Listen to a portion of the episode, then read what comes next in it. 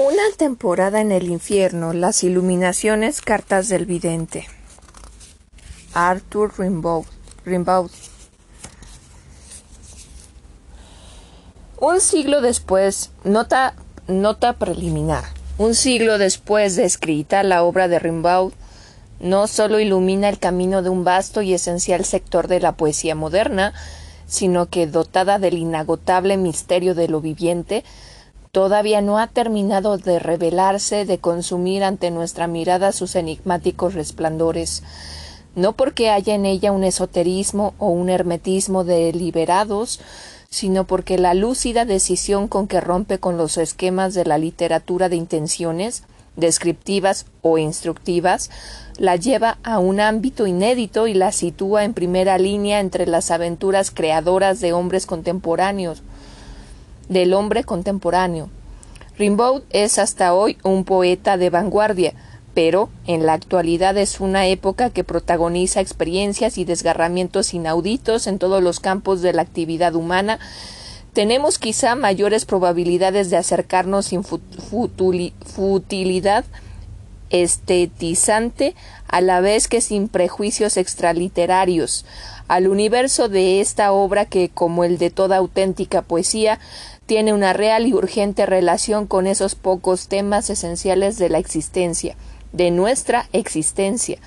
En Rimbaud, menos que ningún otro poeta de su siglo, encontraremos un lenguaje analítico y discursivo que nos lleve a una tranquila aceptación de una imagen o un pensamiento hermosos, su palabra, como esas estrellas en formación que ha descubierto la astrofísica de nuestro siglo, procede mediante fulguraciones, fulguraciones que surgen de una mesa de lenguaje en movimiento contradictoria, obscura a veces, a a veces a medio iluminar y que atraviesan nuestro corazón con evidencias difíciles, sino imposibles de, de explicitarnos. Inútil, por lo tanto, exagerar las dificultades que supone la traducción de una obra semejante. Hemos querido, desde luego, ser fieles, pero ser fieles supone aquí serlo también a sus ambigüedades, a sus arbitrariedades, a sus asperezas. Por eso tuvimos que evitar ante todo la tentación de presentar una versión fluida, impecable, armoniosa. Esto favorece sin duda al traductor, pero no al poeta. ¿Dónde quedaría entonces esa tensión salvaje con que Rimbaud, en los límites de la imposibilidad sintáctica y semántica, se esfuerza por hacerle decir a su idioma aquello para, lo que nunca estuvo preparado? Él no escribe como lo aconsejan las sagradas reglas de la composición francesa. Es un rústico genial, las conoce de sobra como para respetarlas demasiado. Sabe que son, son reglas de la prosa insuficientes para alcanzar ese nivel de expresión que a partir de él justamente ha de ser el, el de la de la poesía moderna. También ha sido necesario sustraerse del deseo de interpretar, respetar la oscuridad allí, se allí donde se presenta, manteniendo la multiplicidad de sentidos virtuales. Sabemos hoy que aquí reside uno de los supuestos ontológicos de la poesía de todos los tiempos, pero no siempre fue posible encontrar un equivalente polisémico en castellano y en este caso hemos tenido que optar por un sentido entre otros sin poder evitar, no obstante, una triste sensación de sacrilegio. Sin embargo, la riqueza de nuestro idioma es tan grande que esto solo ocurrió raras veces. Por las mismas razones hemos respetado pocos casos evidentes la significativa puntuación de Rimbaud, en particular su empleo del guion aislado que no tiene equivalentes en otros signos y que en él alcanza singular expresividad. Por otra parte, la poesía es, ante todo, cuestión de palabras, es necesario ser literal hasta donde el espíritu del idioma de adopción lo, lo tolere, el peculiar sonido, la tradición etimológica de cada vocablo, sus resonancias tienen en poesía valor significante. No lo hemos olvidado. No nos pareció lícito imitar aquí al ilustre colega que convirtió prudentemente el célebre simil de la vida que hace Macbeth en el quinto acto. It's, it is a tale told by an idiot, full of sound and fury, signifying nothing. en un cuento narrado por un idiota con gran aparato y que nada significa. El lector habrá de tolerarnos otros errores, pero no el de haber incurrido en semejante paráfrasis. Por último, al hecho de haber seguido para nuestro trabajo los textos originales más autorizados deberán atribuirse algunas de las variantes de contenido que se observan con respecto a otras versiones basadas en ediciones menos confiables RGA edición de Monte Ávila Editores. Una temporada en el infierno. Antaño, si mal no recuerdo, mi vida era un festín donde todos los corazones se abrían, donde corrían todos los vinos. Una noche senté a la belleza en mis rodillas y la encontré amarga, y la injurié. Tomé las armas contra la justicia, huí, Oh brujas, oh miseria, oh rencor, a vosotros fue confiado mi tesoro. Logré que se desvaneciera de mi espíritu toda esperanza humana, salté sobre toda alegría para estrangularla con el silencioso salto de la bestia feroz. Llamé a los verdugos para mordata de sus fusiles, llamé a las plagas para ahogarme con arena, con sangre, la desgracia fue mi Dios. Me sequé con el aire del crimen y jugué unas cuantas veces a la demencia y la primavera me trajo la horrible risa del idiota.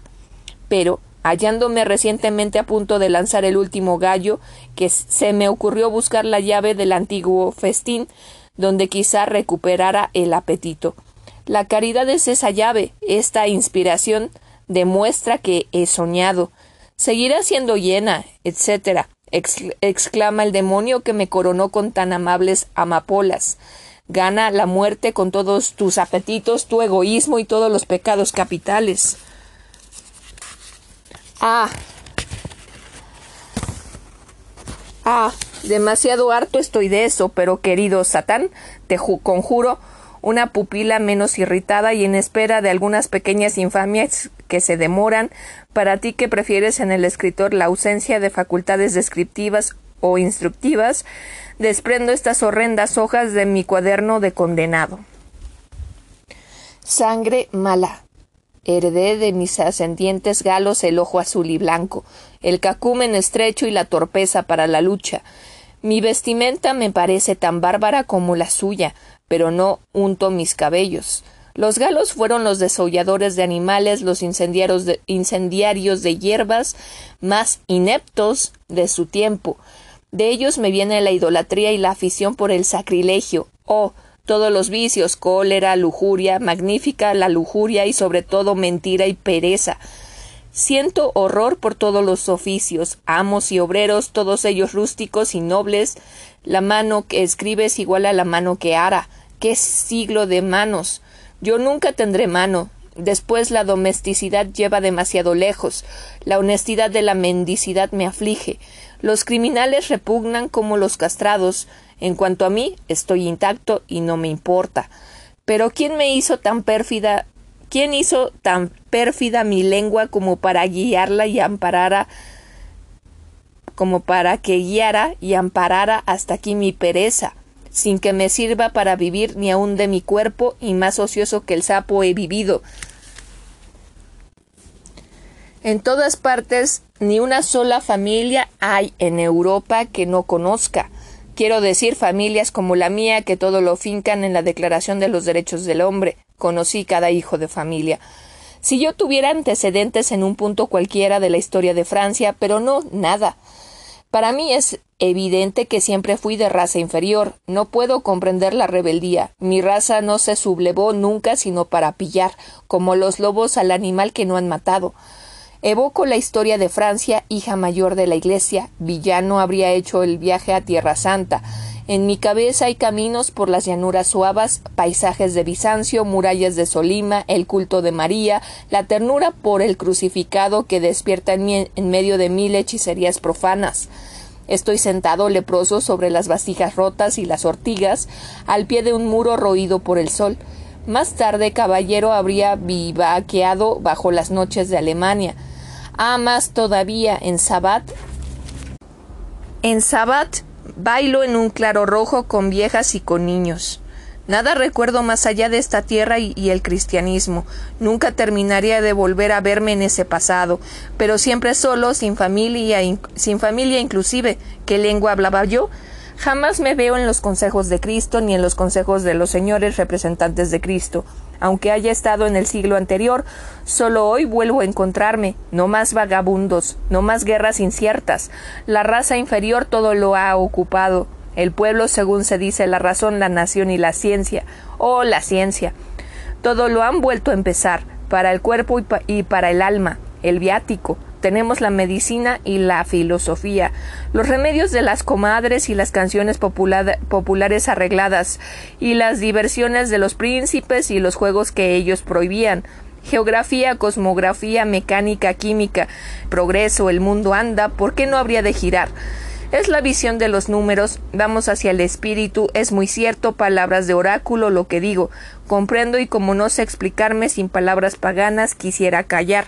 La sangre pagana reaparece, el espíritu está cerca porque Cristo no me ayuda, dando a mi alma nobleza y libertad. Ay, el Evangelio ha cesado, el Evangelio, el Evangelio. Espero a Dios con gula, soy de raza inferior desde toda la eternidad. Estoy en la playa armoricana, que las ciudades se iluminen al atardecer. Mi jornada está cumplida, me voy de Europa.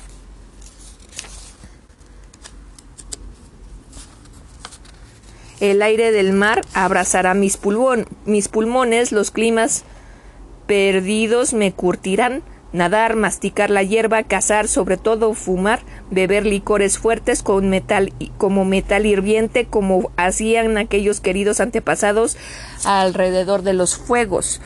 Volveré en brazos y piernas de hierro, la piel obscura, la mirada furibunda, debido a mi máscara, me supondrán de buena raza. Tendré oro, seré ocioso y brutal. Las mujeres cuidan a estos feroces enfermos que vuelven de los países cálidos. Intervendré en política, me habré salvado.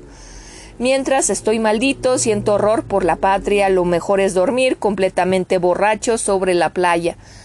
No nos vamos, retomemos los caminos de aquí cargados, cargados con mi vicio, el vicio que echó, que echó sus raíces de sufrimiento a mi lado desde la edad de la razón, y que sube al cielo, me golpea, me derriba, me arrastra la última inocencia y la última timidez, está claro, no llevar al mundo más mis, mis repugnancias y mis traiciones. Vamos, el andar, la carga, el desierto, el hastío y la cólera. ¿A quién alquilarme? ¿A qué animal hay que adorar? ¿A qué santa imagen ofenderemos? ¿Qué corazones destrozaré? ¿Qué mentira debo sostener? ¿En qué sangre andaré? Ante todo, cuidaré de la justicia, la vida dura, el simple embrutecimiento, levantar con el puño reseco la tapa del ataúd, sentarse, calentarse, así no habrá vejez ni peligros, el terror no es francés. Ah, de tal manera estoy desamparado que ofrezco, no importa a qué imagen divina, impulsos hacia la perfección. Oh mi abnegación, oh mi caridad maravillosa, aquí en la tierra, sin embargo, de profundis domine, Sí, seré tonto. Muy niño miraba al penado intratable sobre quien se cierra siempre otro, otra vez el presidio. Visitaba las fondas y las posadas que a su paso santificó, veía con su idea el cielo azul y la labor saludable del campo, husmeaba su fatalidad en las ciudades, tenía más fuerza que un santo, más sentido común que un viajante, y él, solo él, era testigo de su razón y de su gloria, en los caminos durante las noches de invierno, sin albergue, sin ropa, sin pan, una voz oprimía mi corazón helado. Debilidad o fuerza, aquí estás, esta es la fuerza. No sabes ni a dónde vas, ni por qué vas. Entre en todas, entra en, entra en todas partes, responde a todo. No habrán de darte mayor muerte que si fueras un cadáver. A la mañana tenía la mirada tan perdida y el semblante tan muerto que aquellos a quienes encontré probablemente no me vieron. En las ciudades el fango me parecía de pronto rojo y negro como un espejo cuando la lámpara se mueve, en la habitación vecina como un tesoro en el bosque, buena muerte exclamaba, y veía un mar de llamas y de humo en el cielo y a derecha e izquierda todas las riquezas que ardían con miradas de rayos. Pero la orgía y la camaradería de las mujeres me estaban vedadas. Ni siquiera un compañero me veía ante una muchedumbre exasperada, ante un pelotón de fusilamiento, llorando la desgracia de que no hubieran podido comprender y perdonando como Juana de Arco. Sacerdotes, profesores, maestros, os, os equivocáis al entregarme a la justicia. Jamás pertenecí a este pueblo, jamás fui cristiano, soy de la raza que cantaba en el suplicio, no comprendo las leyes, carezco de sentido moral, soy una bestia, os equivocáis. Sí, mis ojos están cerrados a vuestra claridad, soy un animal, un negro, pero puedo ser salvado. Vosotros sois falsos, negros, sois maniáticos, feroces, avaros, comerciante, eres negro, magistrado, eres negro, general, eres negro, emperador, Vieja comezón, eres negro. Has bebido un licor sin impuesto de la fábrica de Satán. Este pueblo está inspirado por la fiebre y el cáncer. Enfermos y ancianos son tan respetables que requieren ser hervidos. Los más astuto, lo más astuto es abandonar este continente donde merodea la demencia para proveer de rehenes a esos miserables. Entro en el verdadero reino de los hijos de Cam. ¿Conozco siquiera la naturaleza? ¿Me conozco yo? No, no más palabras. Sepulto a los muertos en mi vientre. Gritos, tambor, danza, danza, danza, danza. No veo tampoco la hora en que eh, al desembarcar los blancos caeré en la nada. Hambre, sed, gritos, danza, danza, danza. Los blancos desembarcan el cañón. Hay que someterse al bautismo, vestirse, trabajar. He recibido en el corazón el golpe de la gracia. Ah, no lo había, no lo había previsto. Nunca jamás hice el mal. Los días van a ser leves para mí, el arrepentimiento me será ahorrado. No habré padecido los tormentos del alma casi muerta para el bien, en la que asciende la claridad severa como de cirios funerarios. La suerte del hijo de familia, ataúd prematuro cubierto de, de límpidas lágrimas. Sin duda la intemperancia es estúpida, el vicio es estúpido, hay que arrojar la podredumbre a un lado pero el reloj no habrá llegado a tocar solo la hora del puro dolor. Voy a ser alzado como un niño para jugar al paraíso en el olvido de toda desgracia. Pronto hay otras vidas. Dormir en medio de la riqueza es imposible. La riqueza fue siempre bien público. Solo el amor divino otorga las llaves de la ciencia. Veo que la naturaleza es solo un espectáculo de, de bondad. Adiós quimeras, ideales, errores el razonable canto de los ángeles se eleva del navío Salvador, es el amor divino, dos amores. Puedo morir de amor terrenal, morir de abnegación. He dejado alma cuya pena aumentará con mi partida. Me elegiste entre los náufragos, los que quedan no son mis amigos, sálvalos. Me nació la razón, el mundo es bueno, bendeciré la vida, amaré a mis hermanos, no son ya promesas infantiles, ni la esperanza de escapar a la vejez y la muerte. Dios hace mi fuerza y yo alabo a Dios. El hastío no es ya mi amor, las furias, los excesos, la demencia de los que conozco todos los ímpetus y desastres, toda mi carga fue entregada, apreciemos sin vértigo la extensión de mi inocencia. Ya no sería capaz de pedir el consuelo de una paliza, no creo haberme embarcado en una boda con Jesucristo como suegro. No soy prisionero de mi quiero la libertad en la salvación. ¿Cómo lograrla? Los gustos frívolos me abandonaron, abnegación y de amor divino. No añoro, no añoro el siglo de los corazones sensibles.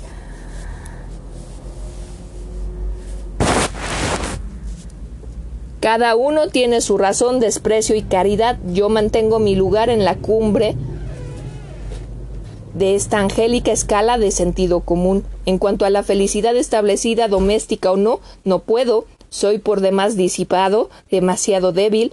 La vida florece por el trabajo, vieja verdad. Para mí mi vida no tiene el peso suficiente, levanta vuelo y flota lejos por encima de la acción, esa apreciada finalidad del mundo. ¿Cómo me vuelvo una vieja solterona por falta de coraje para amar la muerte? Si Dios me concediera la serenidad celeste, aérea, la oración como a los antiguos santos, los santos esos fuertes, los anacoretas, artistas como ya no los hay.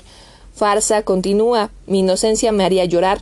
La vida es una farsa que todos debemos representar. Basta. Este es el castigo en marcha. Ah, los pulmones arden, las sienes zumban, la noche rueda en mis ojos a través de este sol. El corazón, los miembros, a donde vamos, al combate, yo soy débil. Los otros avanzan, las herramientas, las armas, el tiempo. Fuego, fuego sobre mí, allá, o me rindo. Cobardes, me mato, me arrojo a las patas de los caballos. Ah, me acostumbraré. Esto sería la vida francesa, la senda del honor.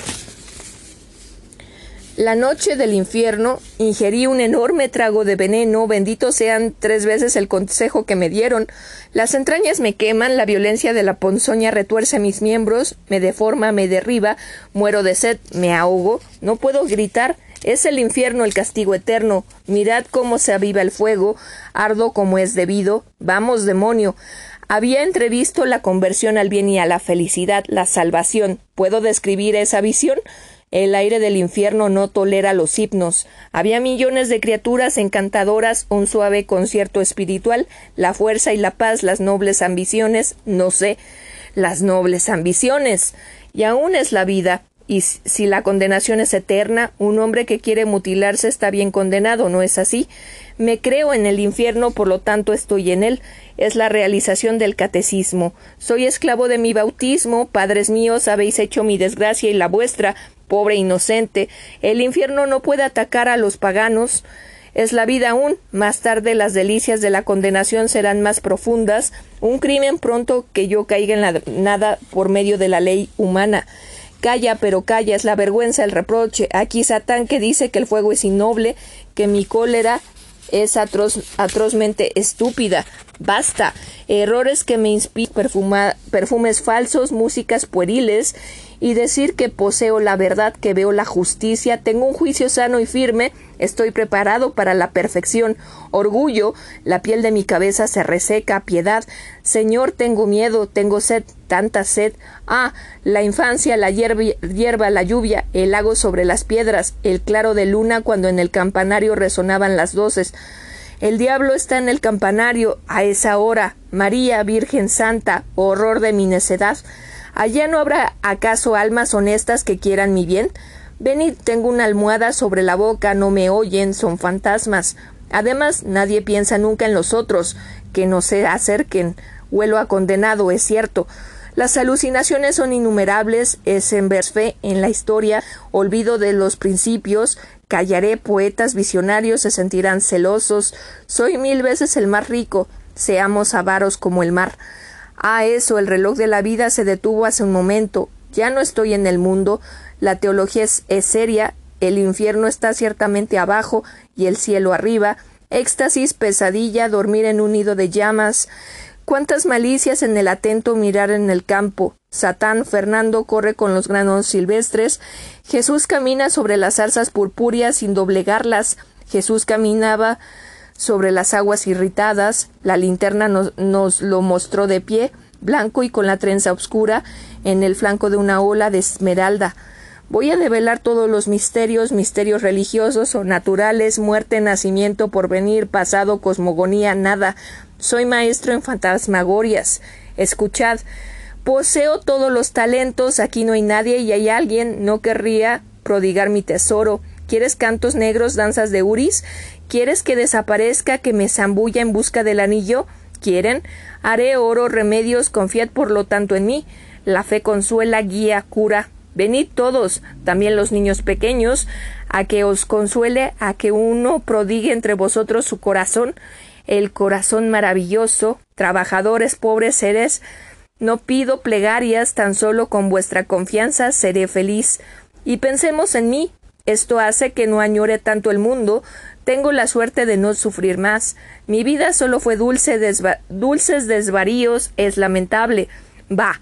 Hagamos todas las muecas imaginables. Decididamente estamos fuera del mundo. Ningún sonido ya. Mi tacto desapareció. Ah, mi castillo, mi Sajonia, mi bosque de sauces, las tardes, las mañanas, las noches, los días. Estoy cansado. Debería tener mi infierno para la cólera, mi infierno para el orgullo y el infierno de la caricia, un concierto de infiernos. Muero de lasitud. Esto es la tumba, voy hacia los gusanos. Horror del horror. Satán farsante, quieres disolverme con tus hechizos. Imploro, imploro. Un empujón con la horquilla, una gota de fuego. Ah, volver a subir a la vida.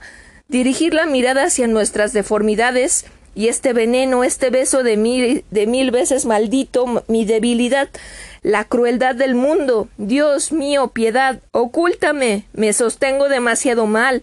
Estoy oculto y no lo estoy. El fuego se reaviva con su condenado. Delirios 1. La Virgen loca, el esposo infernal. Escuchemos la confesión de un camarada del infierno. Oh divino esposo, mi señor, no rehuses la confesión de la más triste de tu. Estoy perdida, estoy ebria, estoy impura. ¡Qué vida! Perdón, divino Señor, perdón. Ah, perdón. Cuántas lágrimas. Y lágrimas espero para más tarde aún. Más tarde conoceré al divino esposo. Nací su el otro puede golpearme mientras está. Ahora estoy en el fondo del mundo. Oh, mis amigas. No, no, mis amigas. Dios ni turas semejantes. Qué necedad.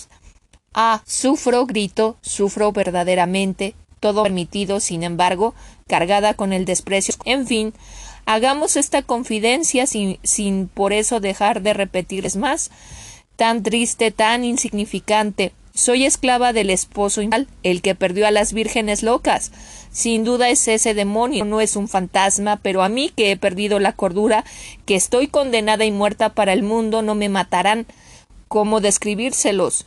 Ya ni siquiera sé hablar. Estoy de, de luto. Lloro, tengo miedo. Un poco de frescura, señor, si quieres. Sí, por favor. ¿Quieres? Soy viuda, era viuda. Y sí, fui muy seria antes y no nací para convertirme en esqueleto. Él era casi. Sus misteriosas delicadezas me sedujeron. Olvidé todos mis deberes humanos seguirlo. ¿Qué vida? La verdadera vida está ausente. No estamos en el mundo, voy ahora, voy a donde va, es necesario. Y a menudo se encoleriza conmigo, conmigo la pobre alma, el demonio, es un demonio, ¿sabéis? No es un hombre. Dice, no amo a las mujeres, el amor es algo que hay que inventar otra vez, ya se sabe. Ellas ya no pueden más que desear una posición sólida. Conseguida esta posición, corazón y belleza se dejan de lado, solo queda el desdén, el aliento del matrimonio hoy, o bien mujeres con los signos de la felicidad, de quienes yo, si hubiera podido hacer buenas compañeras devoradas desde siempre por sensibles como hogueras. Lo oigo hacer de la infamia una gloria, de la crueldad un atractivo. Soy de raza lejana, mis padres eran escandinavos, punzaban las costillas, bebían su sangre. Me haré decisiones en todo el cuerpo, me tatuaré, quiero volverme horrible como un mongol. Verás, Aullaré por las calles, quiero volverme completamente loco de rabia. Jamás me muestres joyas, me arrastraría y me retorcería sobre la alfombra. Quiera que mi riqueza esté toda manchada de sangre, jamás trabajaré. Muchas noches el demonio me atrapaba y rondábamos juntos, yo luchaba con él.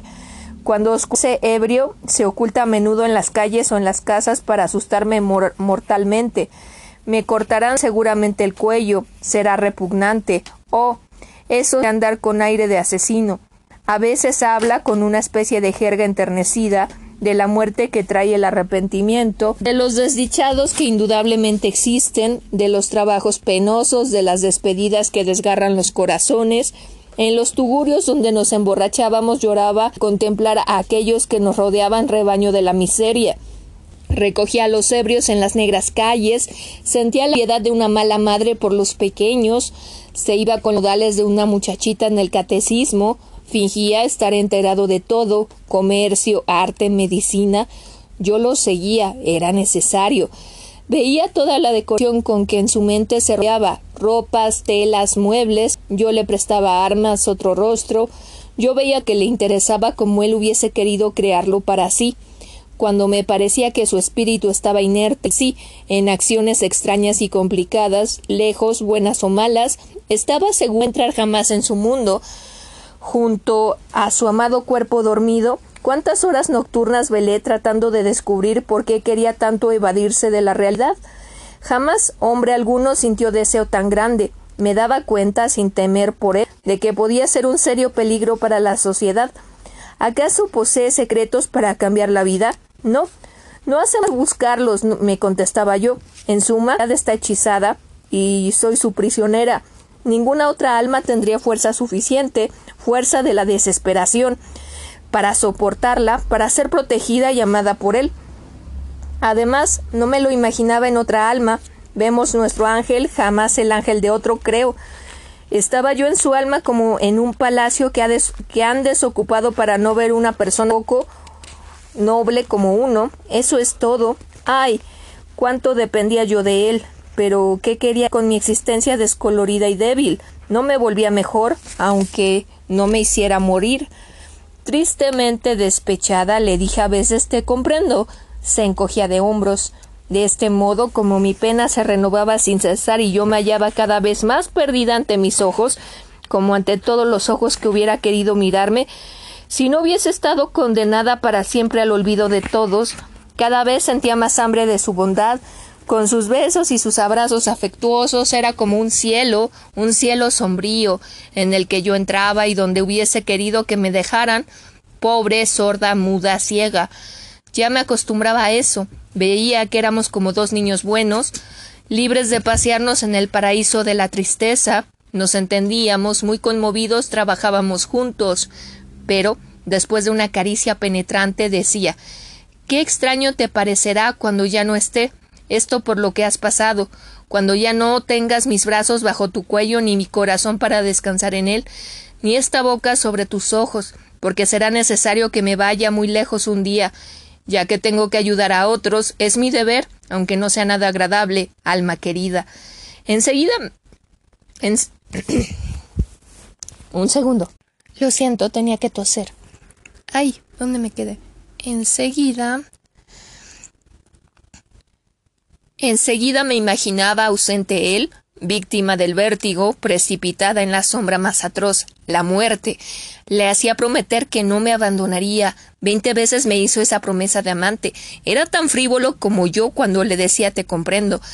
Ah, nunca tuve celos de él. No me abandonará, creo. ¿Qué podría llegar a ser? No tiene un solo conocimiento, nunca trabajará. Quiere vivir como un sonámbulo. Su bondad y su caridad por sí solas le darían algún derecho en el mundo real.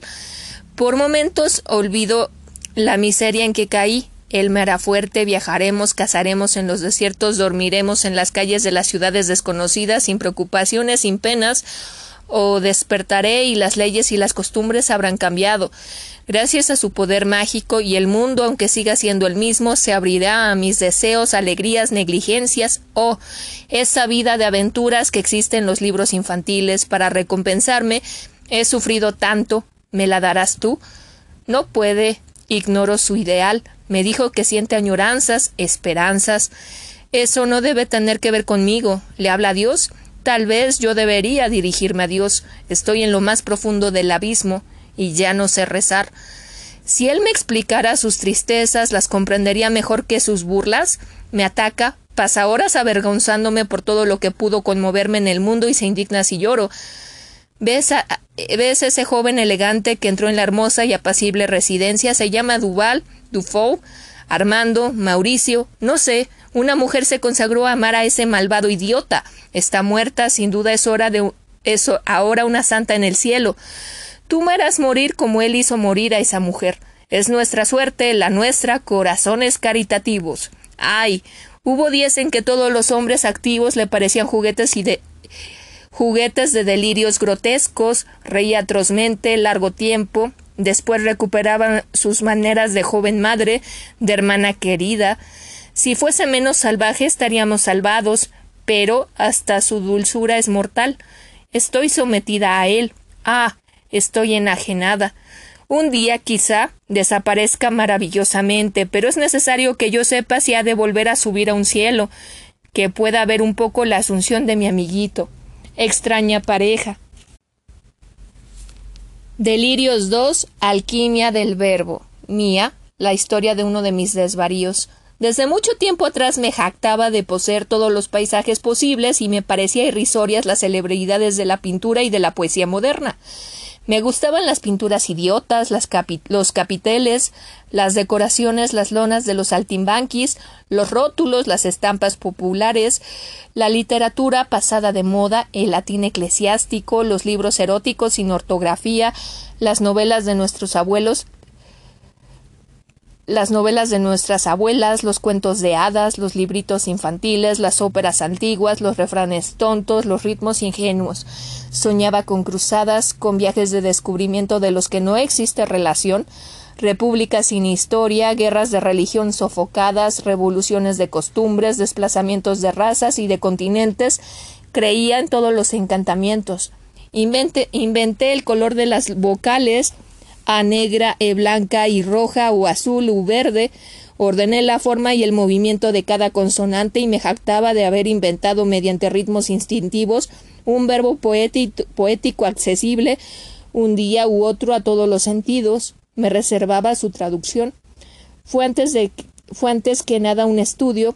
Escribía silencios, noches, anotaba lo inexpresable, fijaba vértigos, distante de los pájaros, de la grey del aldeano que bebí de rodillas en ese matorral al que rodeaban dulces los bosques de nogales en una tibia verde neblina vesperal que pude yo beber en ese joven oise olmos sin voz, oscuros cielos, césped sin flor, en amarillos cuencos, lejos de mi cabaña querida, algún licor de oro que da sudor. Hice una no muy clara señal de bienvenida, de noche una tormenta el cielo se llevó, el agua de los bosques en la arena movía, el, vendaval de Dios en los charcos heló, yo vi oro y lloraba y beber no podía. A, las cuatro de la mañana en el verano el sueño del amor perdura todavía. Bajo las ramas de los arbustos se esfuma el perfume de una noche de algarabía. Allá a lo lejos, bajo el sol de las esperides, espérides, en sus enormes astilleros ya se mueven en mangas de camisa los carpinteros. En sus desiertos de espuma sin apuro preparan los, los preciosos enlúcidos, en donde la ciudad ha de pintar cielos mentidos o por esos obreros fascinantes que un rey de Babilonia tiene atados, Venus deja por un momento a los amantes que en cuerpo y alma están entrelazados. A todos ellos, oh reina de los pastores, el aguardiente tienes que llevar, que estén en paz las fuerzas de esos trabajadores cuando en el mediodía se bañen en el mar. La antiguaya, poética ocupada la antiguaya, poética ocupaba buena parte de mi alquimia del verbo. Me acostumbré a la alucinación simple Veía con entera sinceridad una mezquita en lugar de una fábrica, una escuela de tambores dirigida por ángeles, carruajes en los caminos del cielo, un salón en el fondo de un lago, los monstruos, los misterios, un, título de sainete erigía espantos ante mí. Después explicaba mis sofismas mágicos por la alucinación de las palabras. Terminé por hallar sagrado el desorden de mi espíritu. Estaba ocioso, víctima de, un de una fuerte fiebre envidiaba la felicidad de los animales, las orugas que simbolizaban la inocencia de los limbos, los topos, el sueño de la virginidad. Mi carácter se agriaba, decía Dios al mundo con una especie de romanzas. Canción de la torre más alta. Ah, que venga esa hora de la que uno se enamora, tanta fue mi paciencia que para siempre olvido, resquemor y dolencia a los cielos se han ido, y una malsana sed que crece mis venas oscurece, Ah, que venga esa hora de la que uno se enamora, como un antiguo prado al olvido entregado, salvaje y florecido de incienso y de cizañas, en el sucio zumbido de las moscas hurañas. Ah, que venga esa hora de la que uno se enamora. Amaba el desierto, los vergeles quemados, las tiendas derruidas, las bebidas tibias, Rodaba por las callejuelas hediondas y con los ojos cerrados me ofrecía al sol, dios de fuego. General, si queda un viejo cañón en tus bastiones en ruinas, bombardeanos con panes de tierra seca. A los escaparates de los comercios espléndidos, dentro de los salones, haz morder su polvo a la ciudad. Oxida, oxida las gárgolas, llena de tocares de polvo de rubí ardiente. Oh, la mosquita ebria en el urinario de la posada, enamorada de la borraja, y a la que un rayo disuelve. Hambre. Si algo me gusta, solo es la tierra y el guijarro. Yo siempre como aire, carbones, hierro y barro. Hambres mías, cambiad, pastada en las praderas del sonido, atraed, atraed el irónico veneno en las enredaderas escondido. Comed las piedras que se rompen, de los diluvios restos infelices, ruinas de las iglesias, panes sembrados en los valles grises, Bajo las hojas escupía el lobo las bellas plumas de su cruel desayuno de aves. Yo me consumo con él. Las hortalizas, las frutas, la, la mano espera que las tome, pero la araña de los cercos solo violetas come. Que yo descanse, que yo hierva en el altar de Salomón. El hervor corre sobre el mo y se mezcla en al cedrón. Por último, oh felicidad, oh, oh razón, separé del cielo el, azur, que es negro, y viví chispa de oro de la luz naturaleza. En mi alegría adopté una expresión lo más burlona y extraviada posible. Ha sido encontrada que la eternidad es el sol mezclado con el mar. Alma mía eterna, sigue tu deseo contra noche a solas y día de fuego. Así te separas de votos humanos, de comunes ímpetus y vuelas si acaso. Jamás de esperanza, nada de orietur. Sapiencia y paciencia son suplicio aún. Tampoco hay mañana, brasas de satén, vuestro arder es el deber, ha sido encontrada, que la eternidad. Es el sol mezclado con el mar. Me convertí en una ópera fabulosa, vi que todos los seres tienen un fatalismo de la felicidad. La acción no es la vida, sino una manera de dilapidar cierta fuerza, un enervamiento, la moral es la debilidad de los sesos. Me parecía que cada ser se le daban varias otras vidas. Ese señor no sabe lo que hace, es un ángel. Esa familia es una jauría de perros. Antes, ante muchos hombres, hablé en voz alta con un momento de uno de sus otras vidas. De este modo, amé a un cerdo. Ninguno de los sofismas de la locura, la locura de atar, fue olvidado por mí. Podría repetirlos todos, poseo el sistema, mi salud se vio amenazada, me invadía el terror. Caí en un sueño de varios días, cuando me levantaba continuaba con los sueños más tristes, estaba maduro para el morir, y por una ruta de peligros mi debilidad me llevaba a los confines del mundo y de la cimería, patria de la sombra y de los torbellinos.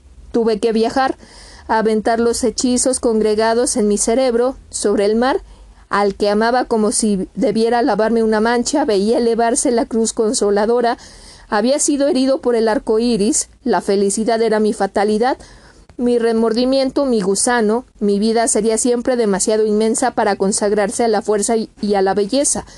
La felicidad, su diente, dulce hasta la muerte, me advertía al cantar el gallo, ad, matutinum en el Christus venit, en las ciudades sombrías. Oh estaciones castillos, ¿dónde está el alma pura? Cursé el mágico estudio de la común ventura. Saluda al gallo galo que canta en noche obscura. Ah, ya no más deseos, él, él mi vida segura. Prodigio en alma y cuerpo, no más tarea dura. Oh estaciones castillos, cuando él se vaya, ay, vendrá la sepultura. Oh estaciones castillos, eso pasó, hoy se saluda la belleza. Lo imposible.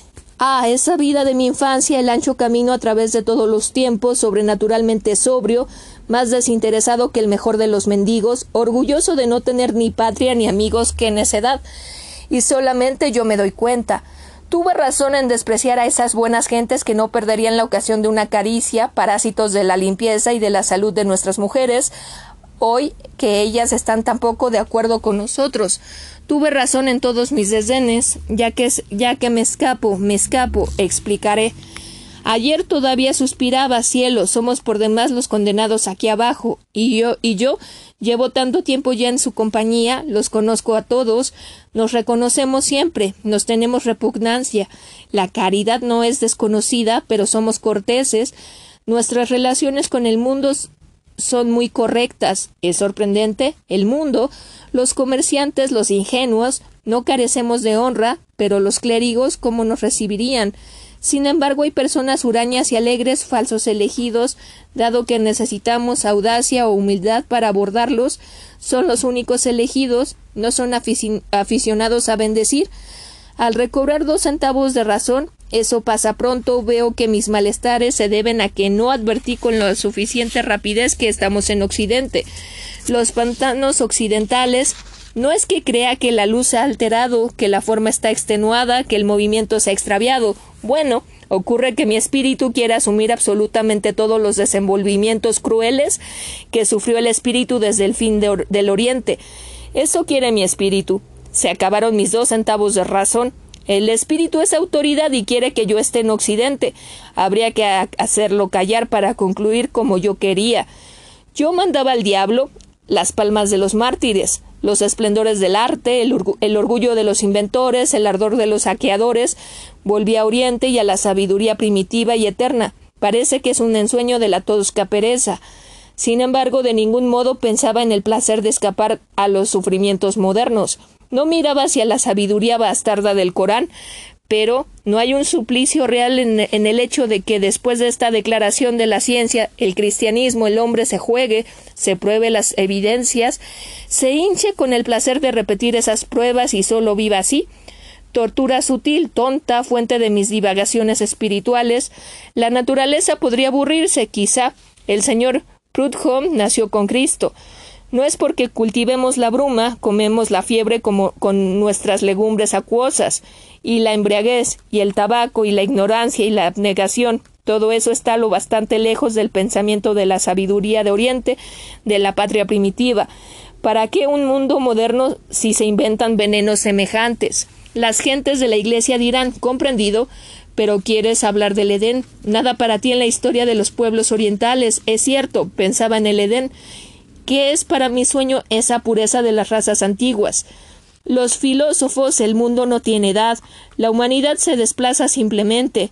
Estás en Occidente, pero libre de habitar en tu Oriente, tan antiguo como te sea necesario y de habitar en él cómodamente. No seas un vencido, filósofos sois de vuestro Occidente. Ten cuidado, espíritu mío, nada de impulsos violentos hacia la salvación. Ejercítate. Ah, la ciencia no avanza con la suficiente rapidez para nosotros, pero advierto que mi espíritu duerme. Si siempre estuviera completamente despierto a partir de este momento, estaríamos pronto en la verdad, que tal vez nos rodeará con sus ángeles llorosos. Si hubiera estado despierto hasta este momento es porque yo no habría cedido a los instintos deletéreos en una época inmemorial. Si siempre hubiera estado completamente despierto, yo navegaría en plena sabiduría. Oh pureza, pureza. Es este minuto de lucidez el que me dio la visa, por el espíritu se va a Dios desgarrador infortunio. El relámpago. El trabajo humano es la explosión que de vez en cuando ilumina mi abismo. Nada es vanidad con la ciencia y adelante, grita el moderno eclesiastés, es decir, todo el mundo. Y sin embargo, los cadáveres de los ruines y de los holgazanes caen en el corazón de los otros. Ah, más rápido, un poco más rápido. Allá por encima de la noche, esas recompensas futuras eternas, ¿Huimos de ellas nosotros? ¿Qué puedo yo? Conozco el trabajo, y la ciencia es demasiado lenta, que la plegaria galopa y que ruja la luz. Bien lo veo, es demasiado simple y hace demasiado calor. Prescindirán de mí. Tengo mi deber. Estaré orgulloso de eso a la manera de muchos dejándolo de lado. Mi vida está usada. Vamos, simulemos, no hagamos nada. Oh piedad, y existiremos divirtiéndonos, soñando amores monstruos y universos fantásticos, quejándonos y querellando las apariencias del mundo.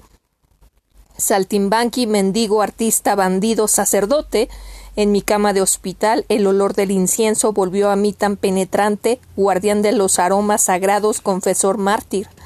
Reconozco en esto la sucia educación de mi infancia, y después qué, andar mis veinte años si los otros andan veinte años. No, no. Ahora me sublevo contra la muerte. El trabajo parece demasiado fácil a mi orgullo, mi traición al mundo sería un suplicio demasiado breve. A último momento yo atacaría a diestra y siniestra. Entonces, oh, pobre alma querida, la eternidad estaría perdida para nosotros. Mañana. ¿No tuve alguna vez una juventud amable, heroica, fabulosa, digna de ser escrita en hojas de oro? demasiadas posibilidades, debido a que crimen, debido a que error merecí mi actual debilidad. Vosotros que pretendéis que los animales lanzan sollozos de dolor, que los enfermos desesperan, que los muertos tienen pesadillas, tratad de relatar mi caída y mi sueño. Tampoco yo puedo explicarme mejor que el mendigo con sus continuos pater y ave María. Ya no sé hablar. Sin embargo, hoy creo haber terminado la narración de mi infierno, era sin duda el infierno, el antiguo, aquel cuyas puertas abrió el Hijo del Hombre. En el mismo desierto, en la misma noche, siempre mis ojos cansados despiertan con la estrella de plata, siempre sin que se conmuevan los reyes de la vida, los tres magos, el corazón, el alma, el espíritu.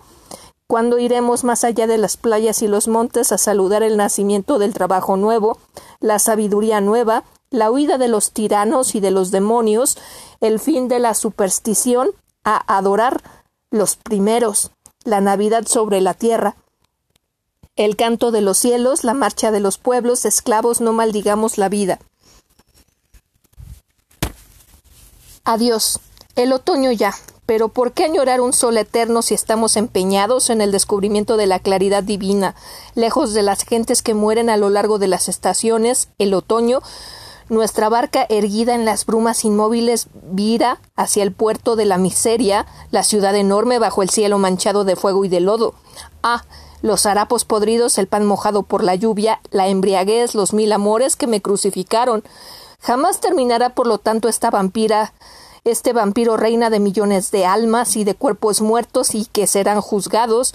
Vuelvo a mirar mi piel roída por la suciedad y la peste, los cabellos y las axilas llenos de gusanos y gusanos más grandes todavía en el corazón. Disperso entre los desconocidos sin edad, sin sentimiento, hubiera podido morir de eso. Horrorosa evocación, execro la miseria y temo el invierno porque es la estación del confort. A veces veo en el cielo playas sin fin cubiertas de blancas naciones jubilosas, un gran navío de oro por encima de mí, agita sus banderas multicolores bajo las brisas de la mañana.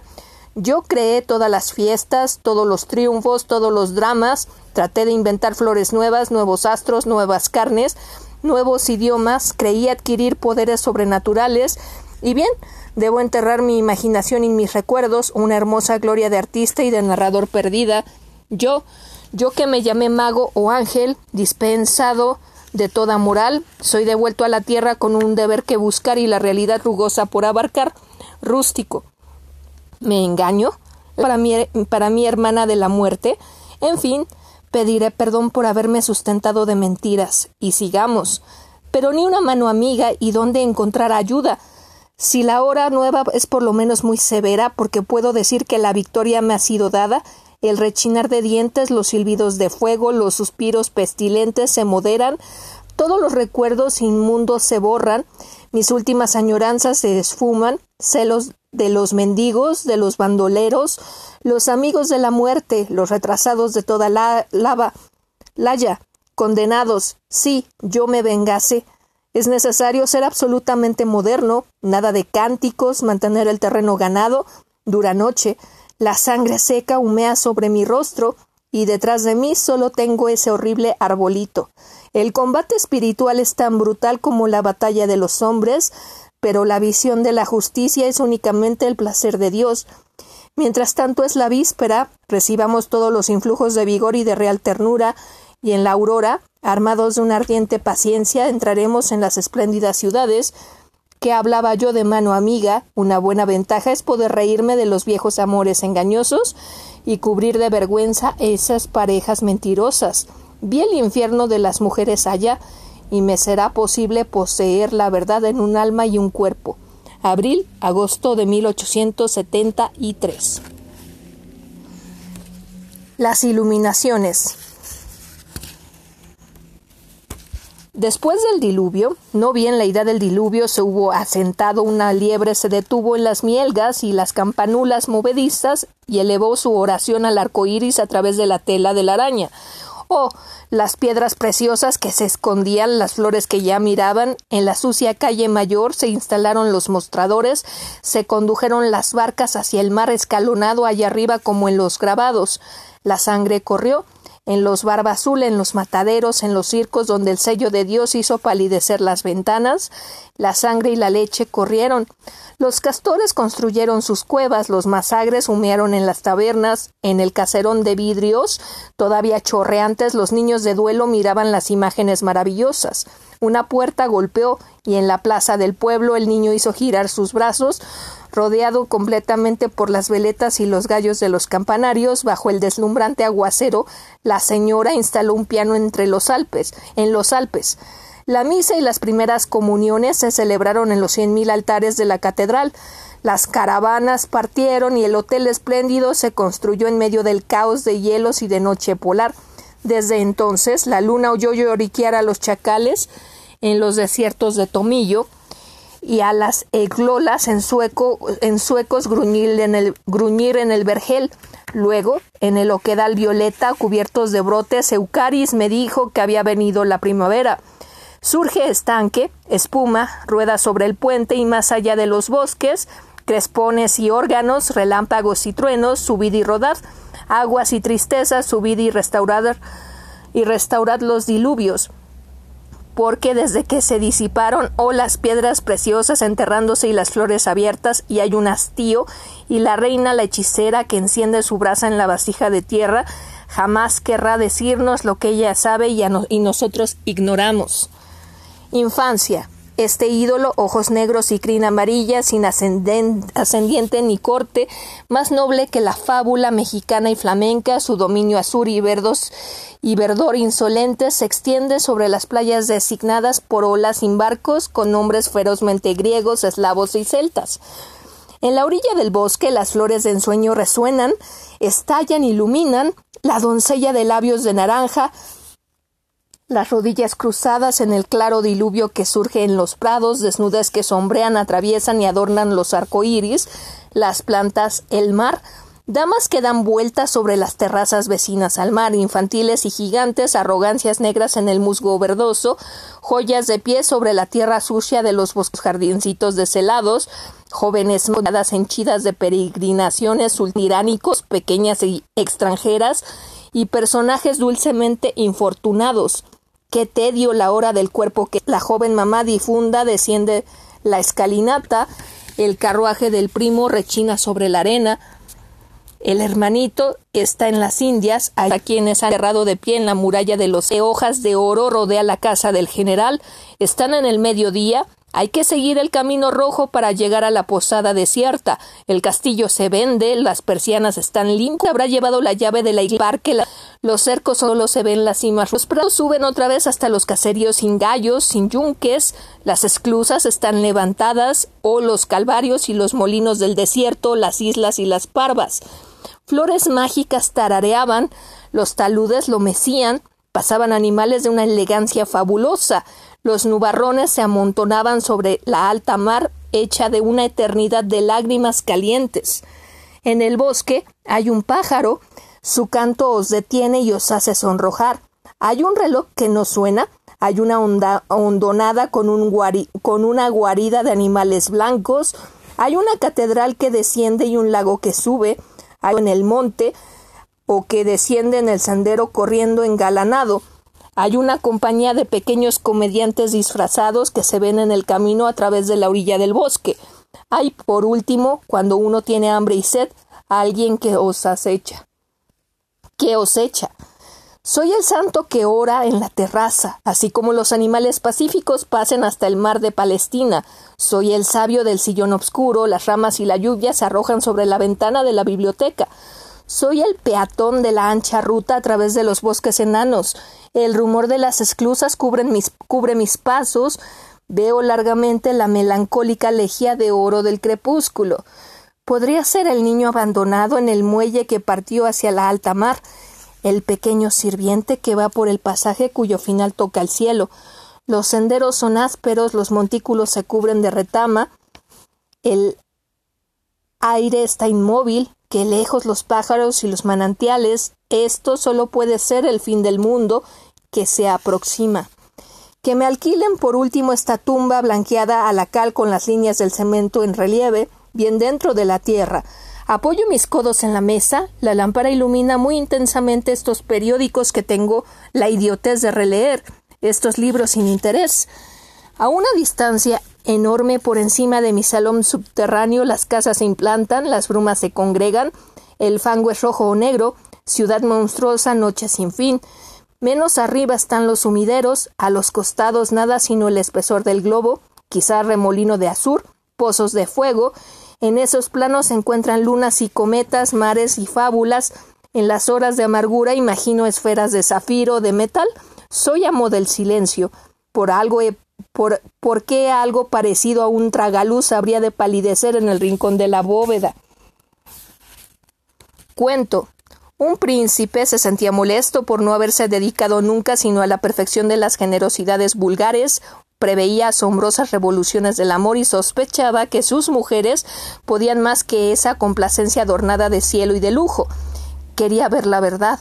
La hora del deseo y de la satisfacción esenciales, fuese o no una aberración de la piedad, lo quiso. Poseía al menos un poderío humano suficientemente extenso. Todas las mujeres que lo conocieron fueron asesinadas. Qué destrozo en el jardín de la belleza. Bajo el sable ellas lo bendijeron.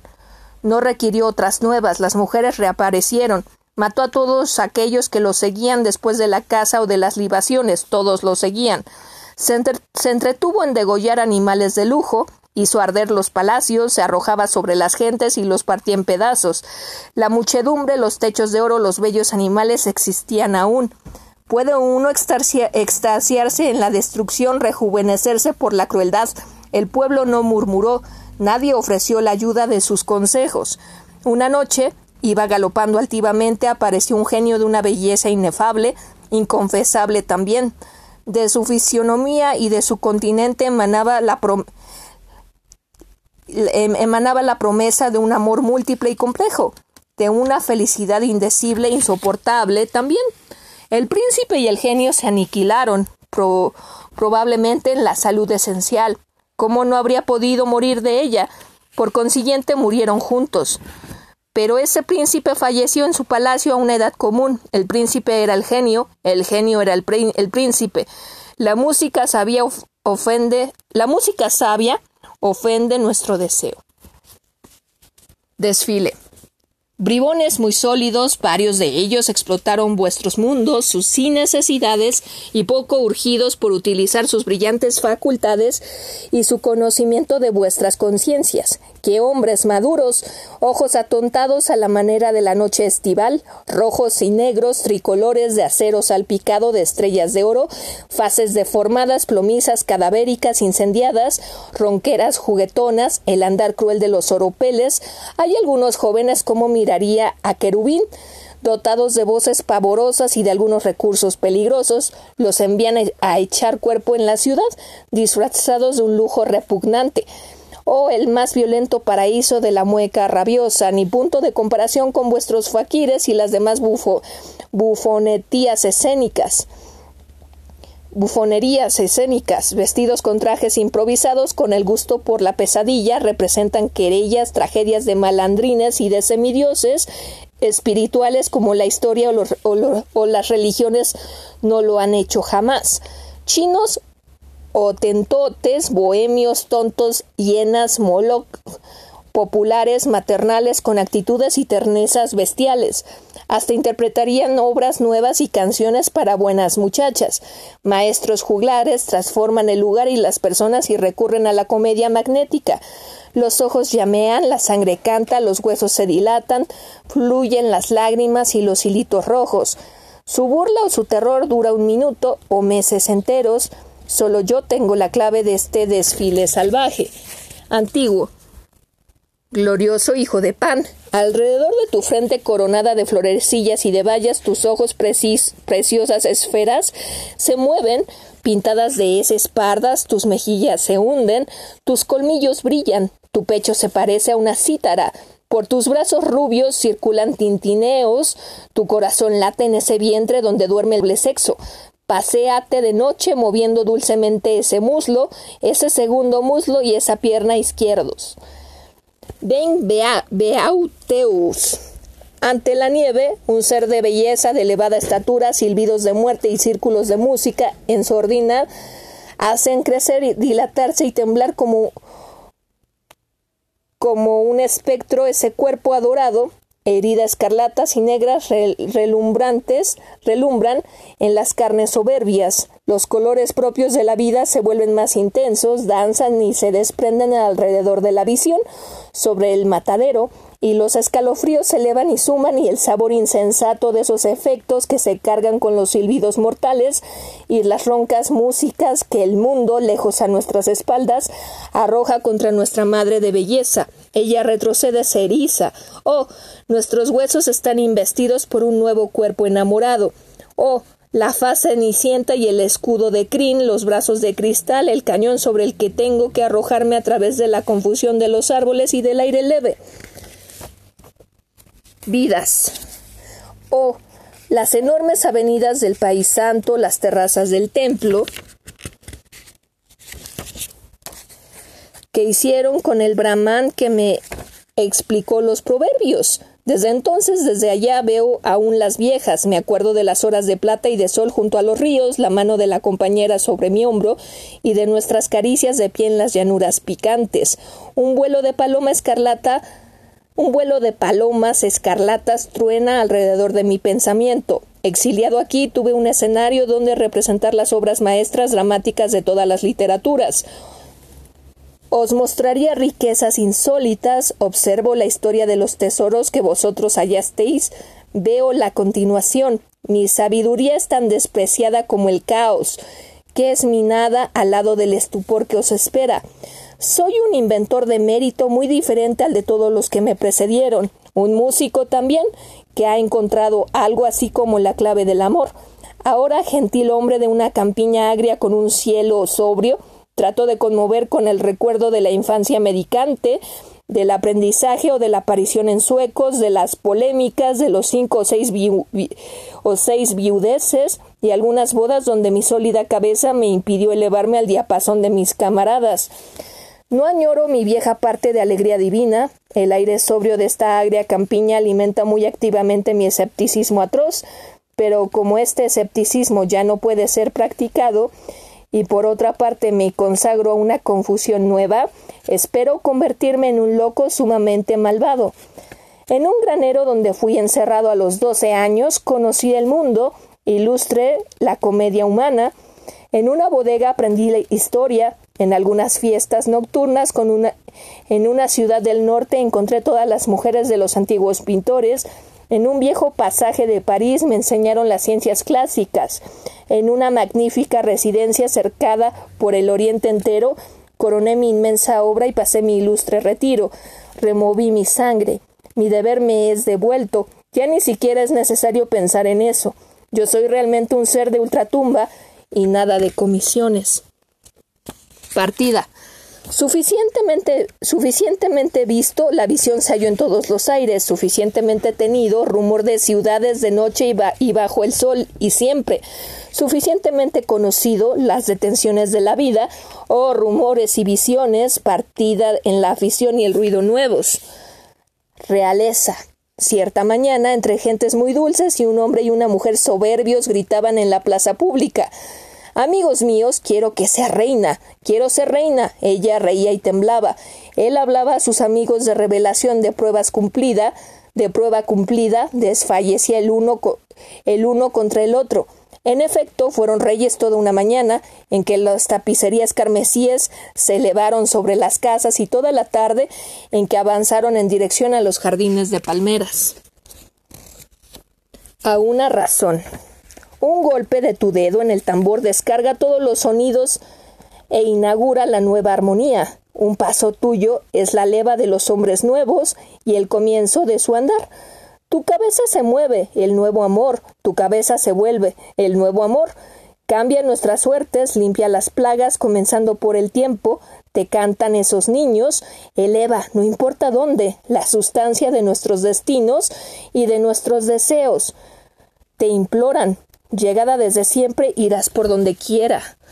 Mañana de embriaguez. Oh mi bien, oh mi belleza, fanfarrería atroz donde jamás vacilo, caballete mágico, hurra por la obra inaudita y por el cuerpo maravilloso por la primera vez. Aquello comenzó con el reír de los niños, terminará por él. Ese veneno ha de permanecer en todas nuestras venas, aun cuando, al irse la fanfarria, hayamos vuelto a la vieja desarmonía, Oh tiempo presente tan digno para nosotros de esas torturas. Recojamos fervientemente esa promesa sobrehumana que hicieron a nuestro cuerpo y a nuestra alma creados, esa promesa, esa demencia, la elegancia, la ciencia, la violencia. Nos prometieron enterrar en la sombra el árbol del bien y del mal, deportar las honestidades tiránicas para que introdujéramos a nuestro purísimo amor. Aquello comenzó con algunos sinsabores y terminó al no poder desde luego asegurarnos de esa eternidad, terminó con una desbandada de perfumes. Reír de los niños, discreción de los esclavos, austeridad de las vírgenes, de los vírgenes, horror por las formas y los objetos de aquí, consagrado seáis por el recuerdo de esa vigilia. Comenzó con todo lo rústico y ahora termina con ángeles de llama y de hielo. Pequeña santa vigilia de ebriedad, aunque solo fuese por las máscaras con que nos has gratificado, nosotros te, te afirmamos método. No olvidamos que ayer glorificaste cada una de nuestras edades, confiamos en el veneno, sabemos dar nuestra vida enteras todos los días ha llegado el tiempo de los asesinos. Frases. Cuando el mundo haya quedado reducido a un único bosque negro para nuestros cuatro ojos asombrados, a una playa para dos niños fieles, a una casa musical para nuestra clara simpatía, yo os encontraré. Que solo haya aquí un anciano solo, tranquilo y hermoso, rodeado de un lujo inaudito, y estaré a vuestros pies. Cuando haya realizado todos vuestros recuerdos y sea yo aquello que sabe agar agarrotaros, os ahogaré. Cuando somos muy fuertes, ¿quién retrocede? Muy alegres, ¿quién cae en ridículo? Cuando somos muy malos, ¿qué harían con nosotros? Ataviaos, danzad, reír. Jamás podré tirar el amor por la ventana. Mi camarada, mendiga niño monstruo, cómo te son indiferentes estas desventuradas y estas maniobras y mis turbaciones, únete a nosotras con tu voz imposible, tu voz, único adulador de esta vil desesperación. Una mañana nublada en julio, un sabor de cenizas vuela por el aire, un olor de madera suda en el fogón, las flores anegadas, el destrozo de los caminos, la escarcha de los canales por los campos. ¿Por qué no, por qué no ya los juguetes y el incienso? Tendí cuerdas de, de, campanario a campanario, guirnaldas de ventana a ventana, cadenas de oro de estrella a estrella, y bailo. El alto estanque humea continuamente. ¿Qué hechicera habrá de surgir en el crepúsculo blanco? ¿Qué frondas violáceas van a descender? En tanto los fondos públicos se disipan en fiestas de confraternidad, el tañe una campana de fuego rosa en las nubes, acentuando un agradable sabor a tinta china, un polvo negro llueve dulcemente sobre, sobre mi vigilia. Reduzco los fuegos de la lámpara, metiendo en la cama, y vuelto hacia el lado de la sombra os veo, mis niñas, mis reinas. Obreros. Oh, esta cálida mañana de febrero, el sur inoportuno vino a suscitar nuestros recuerdos de indigentes absurdos, nuestra joven miseria. Henrica tenía una falda de algodón con cuadros blancos y obscuros que debió usarse en el siglo anterior, un sombrero con cintas y un pañuelo de seda. Era mucho más triste que un luto. Dimos una vuelta por los suburbios, el tiempo estaba nublado, y ese viento del sur excitaba todos los mezquinos olores de los jardines arruinados y de los prados marchitos. Aquello no habría de fatigar a mi mujer en igual medida que a mí, en un charco restante de la inundación del mes anterior en un sendero bastante elevado, ella me mostró unos peces muy pequeños. La ciudad con su humo y su ruido de muestranza nos seguía desde muy lejos por los caminos, o el otro mundo, la habitación bendecida por el cielo y las sombras de los árboles. El sur me recordaba los miserables incidentes de mi infancia, mis desesperaciones estivales, la horrible cantidad de fuerza y de ciencia que la suerte siempre alejó de mí, no, no pasa, pasaremos el verano en este país avaro donde nunca seremos más que huérfanos desposados. Quiero que este brazo endurecido no arrastre más una imagen querida. Los puentes.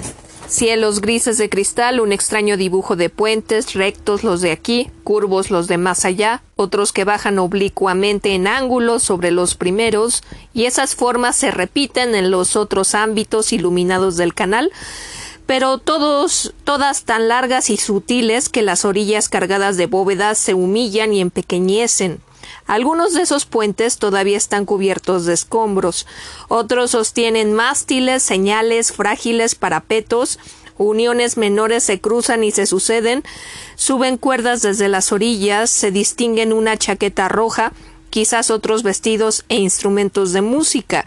Son aires populares, trozos de conciertos señoriales, restos de himnos públicos.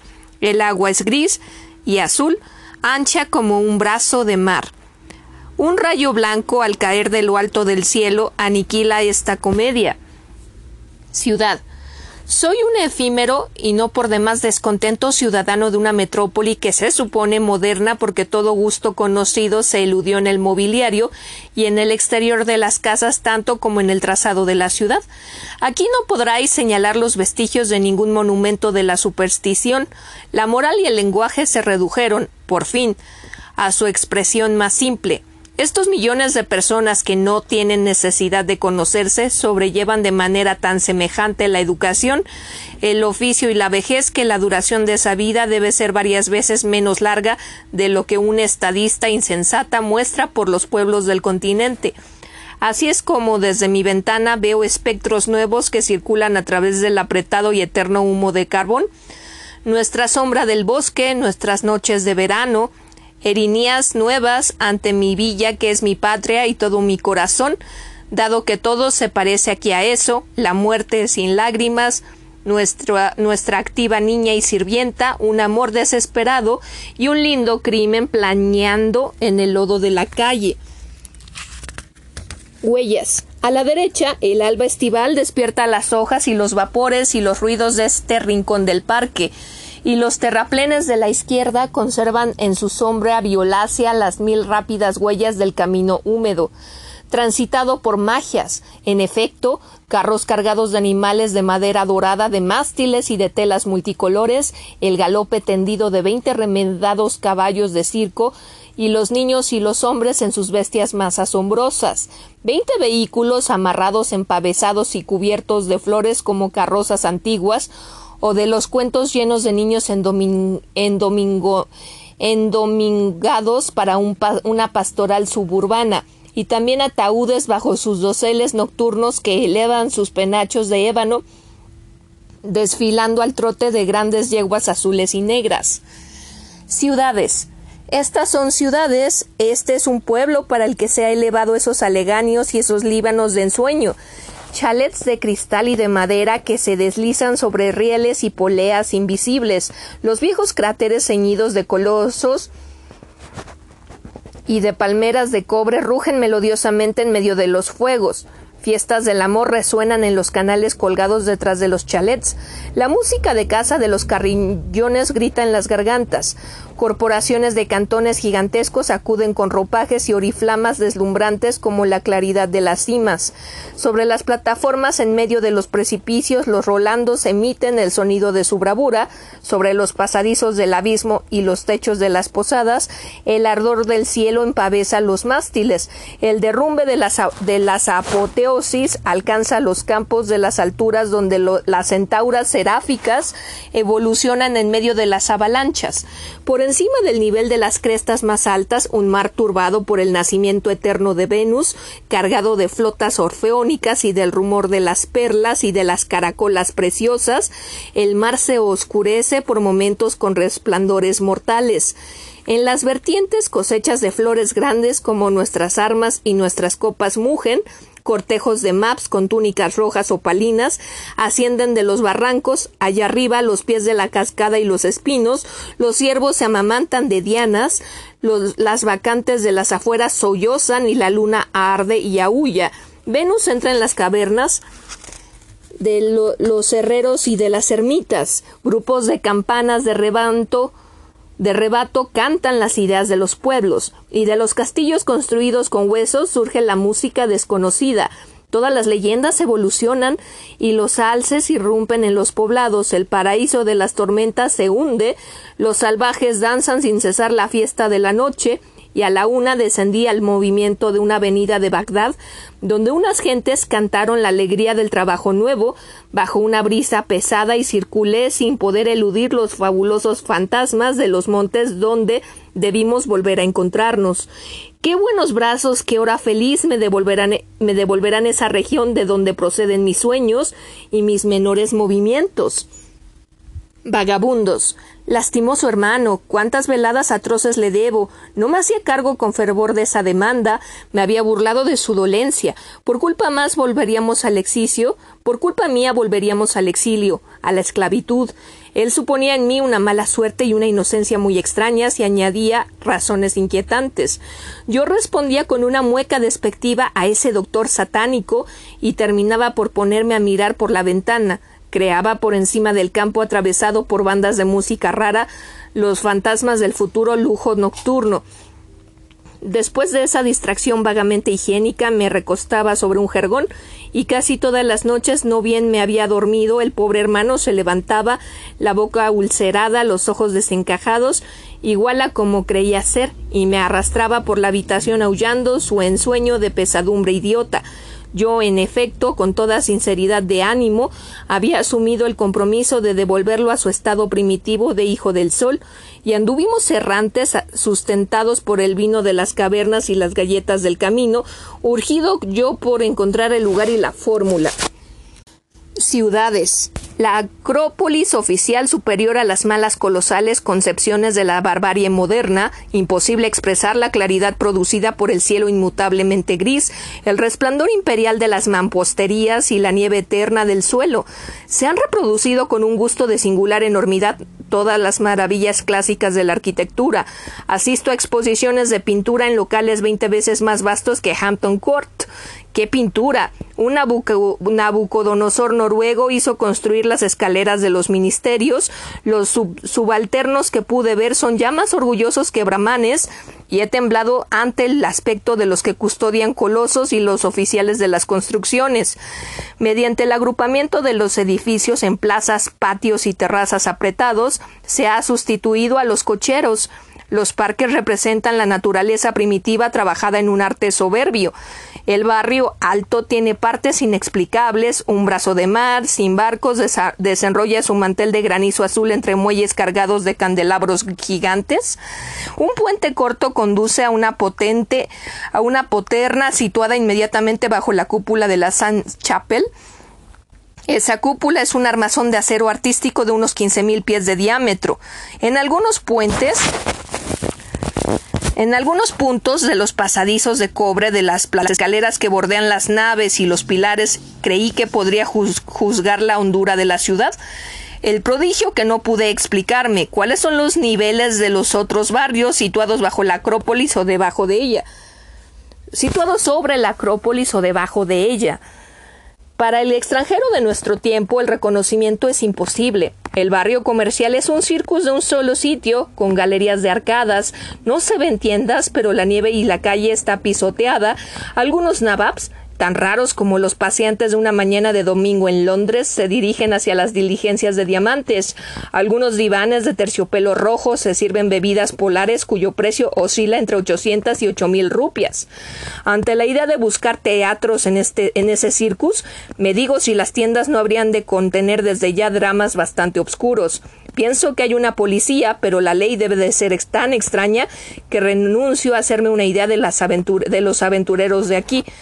El suburbio, tan elegante como una hermosa calle de París, se ve favorecido por un aire luminoso, el elemento democrático cuenta con algunos centenares de almas, allí, sin embargo, las casas no continúan, el suburbio se pierde de manera singular en el campo, el condado que ocupa el occidente eterno de los bosques y de las plantaciones prodigiosas donde, donde los gentilhombres salvajes persiguen sus crónicas bajo la claridad que alguien ha creado. Vigilias. Es el reposo esclarecido, ni fiebre ni languidez en el lecho o en el prado. Es el amigo ni vehemente ni débil el amigo. Es la amada ni atormentadora ni atormentada la amada. El aire y el mundo de ninguna manera buscados la vida. ¿Era entonces esto? Y el ensueño reanima. La iluminación retoña en el árbol de mampostería desde los dos extremos de la sala decoraciones cualesquiera, elevaciones armónicas se unen, la muralla frente al que, al que verla es una sucesión psicológica de cortes de frisos, de capas atmosféricas y de accidenciones y de accidencias geológicas, en sueño intenso y rápido de grupos sentimentales con seres de todos los caracteres entre, la, entre todas las apariencias. Las lámparas y los tapices de la vigilia hacen el ruido de, las olas de noche a lo largo del casco y alrededor del esteraje. El mar de la vigilia, como los senos de Amelia, las tapicerías a media altura, montes de encaje teñido de esmeraldas donde se refugian las tortolas de la vigilia, la plancha del fogón negro, reales soles de las playas, a pozos de magias, único camino de la aurora, esta vez místico. En la pendiente del terraplén, los ángeles cambian sus túnicas de lana en los pastos de acero y de esmeralda. Prados de llamas saltan hasta la cima de Mamelón. A la izquierda, la tierra del borde está pisoteada por todos los homicidios y todas las batallas, y todos los ruidos desastrosos siguen su curva. Detrás del borde de la derecha, la línea de los orientes de los progresos y mientras la franja superior del tablero está formada por el rumor, rumor giratorio y saltante de las caracolas marinas y de las noches humanas, la dulzura la dulzura florida de las estrellas y del cielo y de todo lo demás desciende ante el terraplén como una cesta contra nuestro rostro y forma el abismo fragante y azul allá abajo. A la aurora del verano, nada se movía aún en la faz de los palacios. El agua estaba muerta, los campos de sombras no abandonaban el anduve y despertaron los hálitos vivientes y tibios, y las piedras preciosas y las alas se alzaron sin ruido. La primavera la primera aventura fue en el sendero ya henchido de frescos y pálidos destellos, una flor que me dijo su nombre.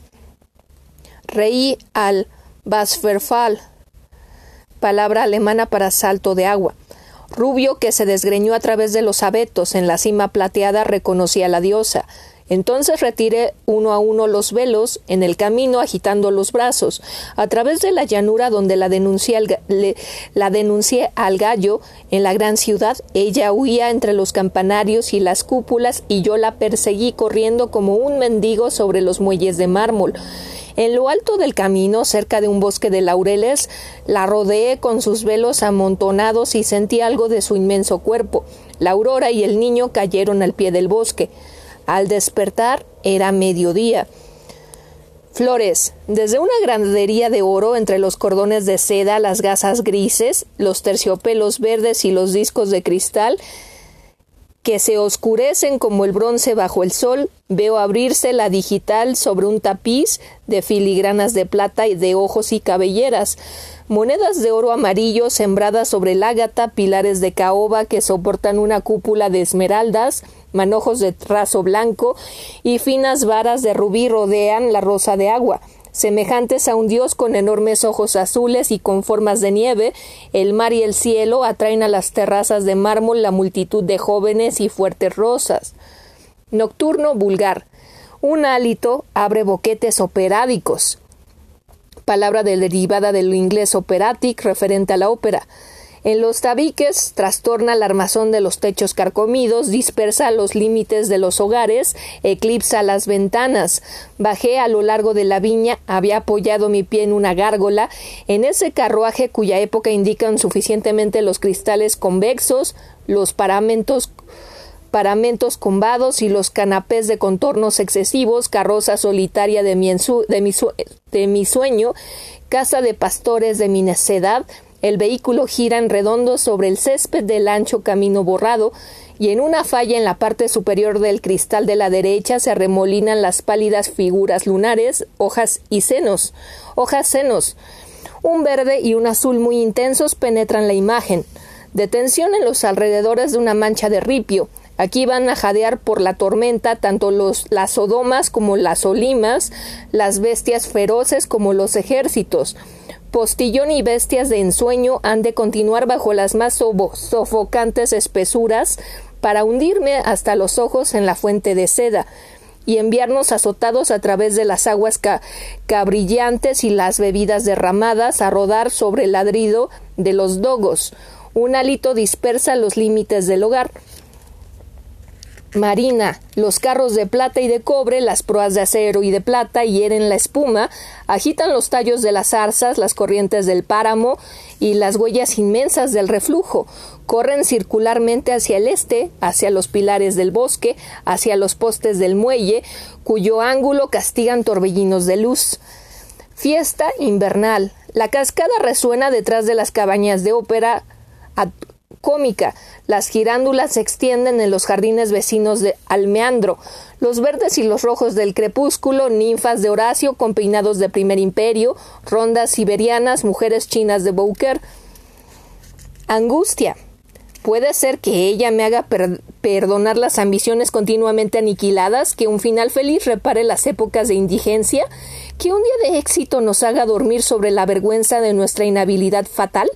Oh palmas, diamante, amor, fuerza, más alto que todas las alegrías y glorias, de todas maneras, en todas partes, demonio, Dios, juventud de este ser, yo, que los accidentes de magia científica y algunos movimientos de fraternidad social se quieran como una restitución progresiva de la inmunidad inicial, pero la vampiro que nos hace gentiles ordena que nos entretengamos con lo que nos da, o que de lo contrario seamos más extravagantes rodar hacia las heridas por el aire pesado y el mar, hacia los suplicios por el silencio de las aguas y del aire mortíferos, a las torturas que ríen en su silencio atrozmente agitado.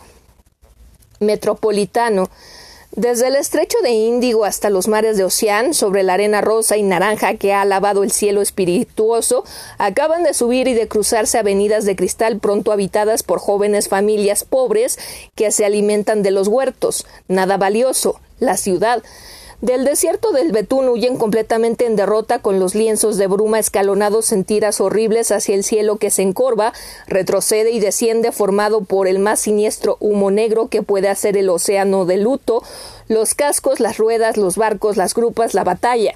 Levanta tu cabeza, ese puente de madera arqueado, las últimas huertas de Samaria, esas máscaras coloreadas bajo el fanal azotado por la noche fría, la ondina tonta de la túnica clamorosa en la orilla del río, los cráneos luminosos en los plantíos de guisantes y las otras fantasmagorias, el campo caminos bordeados de rejas y de muros que apenas contienen sus bosquecillos, y las atroces flores que uno llamaría corazones y hermanas, damascos de exasperante extensión, posesiones de mágicas aristocracias de más allá del Rin, japonesas guaraníes, adecuadas todavía para recibir la música de los antiguos, y hay posadas que ya no abren más para siempre.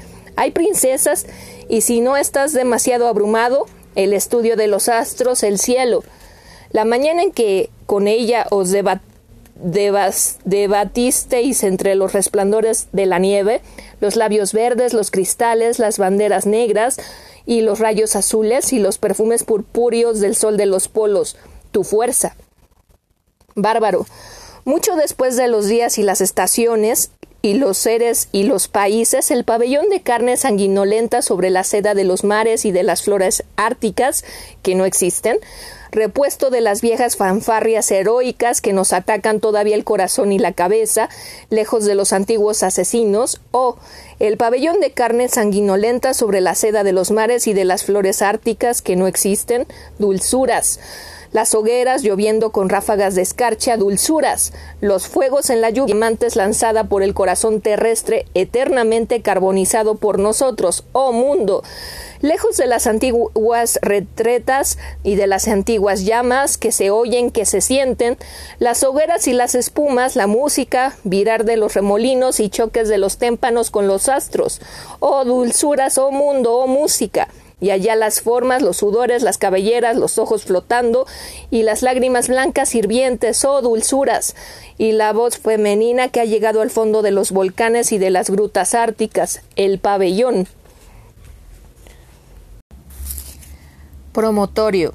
El alba de oro y la noche temblorosa sorprenden nuestro bergantín en el alto mar frente a esta villa y sus dependencias que forman un promontorio tan vasto como el Epiro y el Peloponeso, o la gran isla del Japón, o Arabia, lugares sagrados a los que ilumina la reaparición de las teorías, inmensas visiones de la defensa de las costas modernas, dunas ilustradas por cálidas flores y bacanales, grandes canales de Cartago y embankments, palabra inglesa para malecones, de una Venecia turbia, débiles erupciones de etnas y grietas con flores y aguas de los glaciares, lavaderos rodeados de álamos de Alemania, declives de parques singulares que descienden de las cimas de los árboles del Japón, y las fachadas circulares de los Royal o de los grandes Carborough y sus railways, flanquean, cavan, dominan las instalaciones de ese hotel, elegidas en la historia de las más elegantes y de las más colosales construcciones de Italia, de América y de Asia, cuyas ventanas y terrazas llenas ahora de luces, de bebidas y de brisas perfumadas, están abiertas al espíritu de los viajeros y de los nobles, y permiten en las horas del día todas las tarantelas de las costas y también a los ritornelos de los valles ilustres del arte, decorar maravillosamente las fachadas del Palacio Promontorio. Escenas. La antigua comedia prosigue sus acuerdos y distribuye sus idilios, avenidas de teatros de feria, un largo pie un largo es una larga escollera de madera de un extremo al otro de un campo rocoso donde la bárbara multitud evoluciona bajo los árboles desollados. En los corredores de gasa negra, siguiendo los pasos de los paseantes por los faroles y las hojas, pájaros comediantes descienden sobre un pontón de, de mampostería que se desplaza a través del archipiélago cubierto por las embarcaciones de los espectadores. Escenas líricas con acompañamiento de flauta y de tambor se inclinan en reductos distribuidos sobre los cielos rasos en torno de los salones de modernos clubs o de las salas del Oriente Antiguo. El espectáculo maravilloso maniobra en la cima de un anfiteatro coronado de bosques o se agita y modula por los beocios en la sombra de los oquedales movedizos en la arista de las culturas. La ópera cómica se divide en nuestra escena en la arista de intersección de diez tabiques que se yerguen en la Galería de los Fuegos. Noche histórica. En alguna noche, por ejemplo, en que se halle el inocente turista sustraído de nuestros horrores económicos, la mano de un maestro anima el clavecín de los prados, se juega a las cartas en el fondo del estanque, espejo evocador de las reinas y de las favoritas. Están los santos, los velos y los hilos de armonía, y los cromatismos legendarios hacia el poniente. Él tiembla cuando pasan las cacerías y las hordas, la comedia gotea en los retablos de césped, y la turbación de los pobres y de los débiles sobre esos proyectos estúpidos. Con su visión esclava, Alemania levanta sus tablados hacia las lunas, los desiertos tártaros se iluminan, las rebeliones antiguas hierven en el centro del celeste imperio, por las escaleras y los sillones de roca, un pequeño mundo pálido y vulgar, África y Occidentes, está por edificarse. Después un baile de mares y de noches conocidos, una química sin valor y melodías imposibles. La misma magia burguesa en todos los puntos donde nos deposite el correo. El físico más elemental siente que ya no es posible someterse a esa atmósfera personal, bruma de remordimientos físicos cuya comprobación es ya una aflicción. No, el momento de la estufa, de los mares arrancados, de los brazos subterráneos, del planeta destruido y de, los y de las exterminaciones consecuentes, certidumbres tampoco malignamente señaladas en la Biblia y por las normas. Diosa es y por las nornas diosas escandinavas equivalentes a las parcas, y que será dado al ser serio vigilar. Sin embargo, de ningún modo será una acción legendaria. Movimiento. El movimiento de vaivén sobre el borde de los altos del río, el abismo en la popa, la celeridad de la cascada, la enorme circulación de la corriente conducen a través de los fulgores inauditos y la novedad química a los viajeros rodeados por los torbellinos del valle y el Strom. Son los conquistadores del mundo que buscan la fortuna química personal. El deporte y el confort viajan con ellos, llevan consigo la educación de las razas, de las clases y de las bestias sobre esa nave, quietud y vértigo, en la claridad diluviana, en las terribles noches de estudio, porque en la conversación entre los aparejos, la sangre, las flores, el fuego, las joyas, en las cuentas agitadas en ese borde fugitivo, se ve retumbante como un dique más allá de la ruta hidráulica motriz. Palabra alemana de torrente. Monstruosa iluminándose sin fin sin su provisión de estudios. Casados en el éxtasis armónico y el heroísmo del descubrimiento, en, en los accidentes atmosféricos más sorprendentes, una pareja joven se aísla sobre el arco, Es el viejo salvajismo que perdemos y canta y se sitúa. Bottom, palabra inglesa para fondo. Aunque la realidad sea demasiado espinosa para mi fuerte carácter, me hallé sin embargo en casa de mi dama, como un gran pájaro gris azulado que se remontaba hacia las molduras del cielo raso y arrastraba el ala en las sombras de la noche. Fui al pie del dosel que sostenía sus joyas adoradas y sus obras maestras físicas, un gran oso con encías violentas y con el pelo canoso de pesar, los ojos en los cristales y las platerías de las consolas. Todo se hizo sombra y acuario ardiente. A la mañana, alba de junio belicosa, corrí a los campos, asno espléndido y blandiendo mi queja, hasta que las sabinas de los alrededores vinieron a arrojarse contra mi pecho. Todas las monstruosidades violan los gestos atroces de Hortensia, su soledad es la mecánica erótica, su lasitud la dinámica amorosa, bajo la vigilancia de una infancia, ella fue en épocas numerosas la ardiente higiene de las razas, su puerta está abierta a la miseria, allí la moralidad de los seres actuales se disuelve en su pasión o en su acción, Oh terrible estremecimiento de los amores novicios sobre el suelo ensangrentado y a través del hidrógeno esplendoroso. Hallada Hortensia. Devoción. A mi hermana Louise Van Aen de Boringham, su capucha azul vuelta hacia el mar del norte para los náufragos. A mi hermana Leonie Abou de Ashby, Bow, la hierba estival zumbadora y hedionda para la fiebre de las madres y los niños a Lulu, demonio que ha conservado la afición por los oratorios del tiempo de las amigas y de su educación incompleta. Para los hombres, a la señora diosa caldea del caos o del azar, al adolescente que fui, a ese viejo santo ermita omisión al espíritu de los pobres y a un muy alto clero. Así, como a todo culto en un lugar de culto recordatorio entre acontecimientos tales que sea necesario entregarse a él según las aspiraciones del momento o bien nuestro propio vicio serio. Esta velada en circeto de los altos hielos, grasienta como el pescado e iluminada como las diez mesas de la noche roja, su corazón ámbar y spunk, palabra inglesa yesca y como adjetivo fogoso violento, para mí sola plegaria muda como esas regiones nocturnas y que proceden valentías más violentas que ese caos polar, a cualquier precio y bajo todos los vientos, aun en los viajes metafísicos, pero más entonces. Democracia. La bandera acude al paisaje inmundo y nuestra jerga provinciana ahoga el tambor. En los centros alimentaremos la más cínica prostitución. Masacraremos las rebeliones lógicas en los países robados y apaciguados al servicio de las más monstruosas explotaciones industriales o militares. Hasta luego aquí, no importa dónde, reclutas de buena voluntad tendremos la filosofía feroz, ignorantes por obra de la ciencia, quebrantados por el confort, la explosión para el mundo que funciona. Es el verdadero andar, adelante camino. Fairy, palabra inglesa para hada para Elena se conjuraron las sabias ornamentales en las sombras vírgenes y las claridades impasibles en el silencio astral. El el ardor del verano fue confiado a pájaros mudos y la indolencia requerida una barca de duelo sin valor por ensenadas de amores muertos y de perfumes ahogados.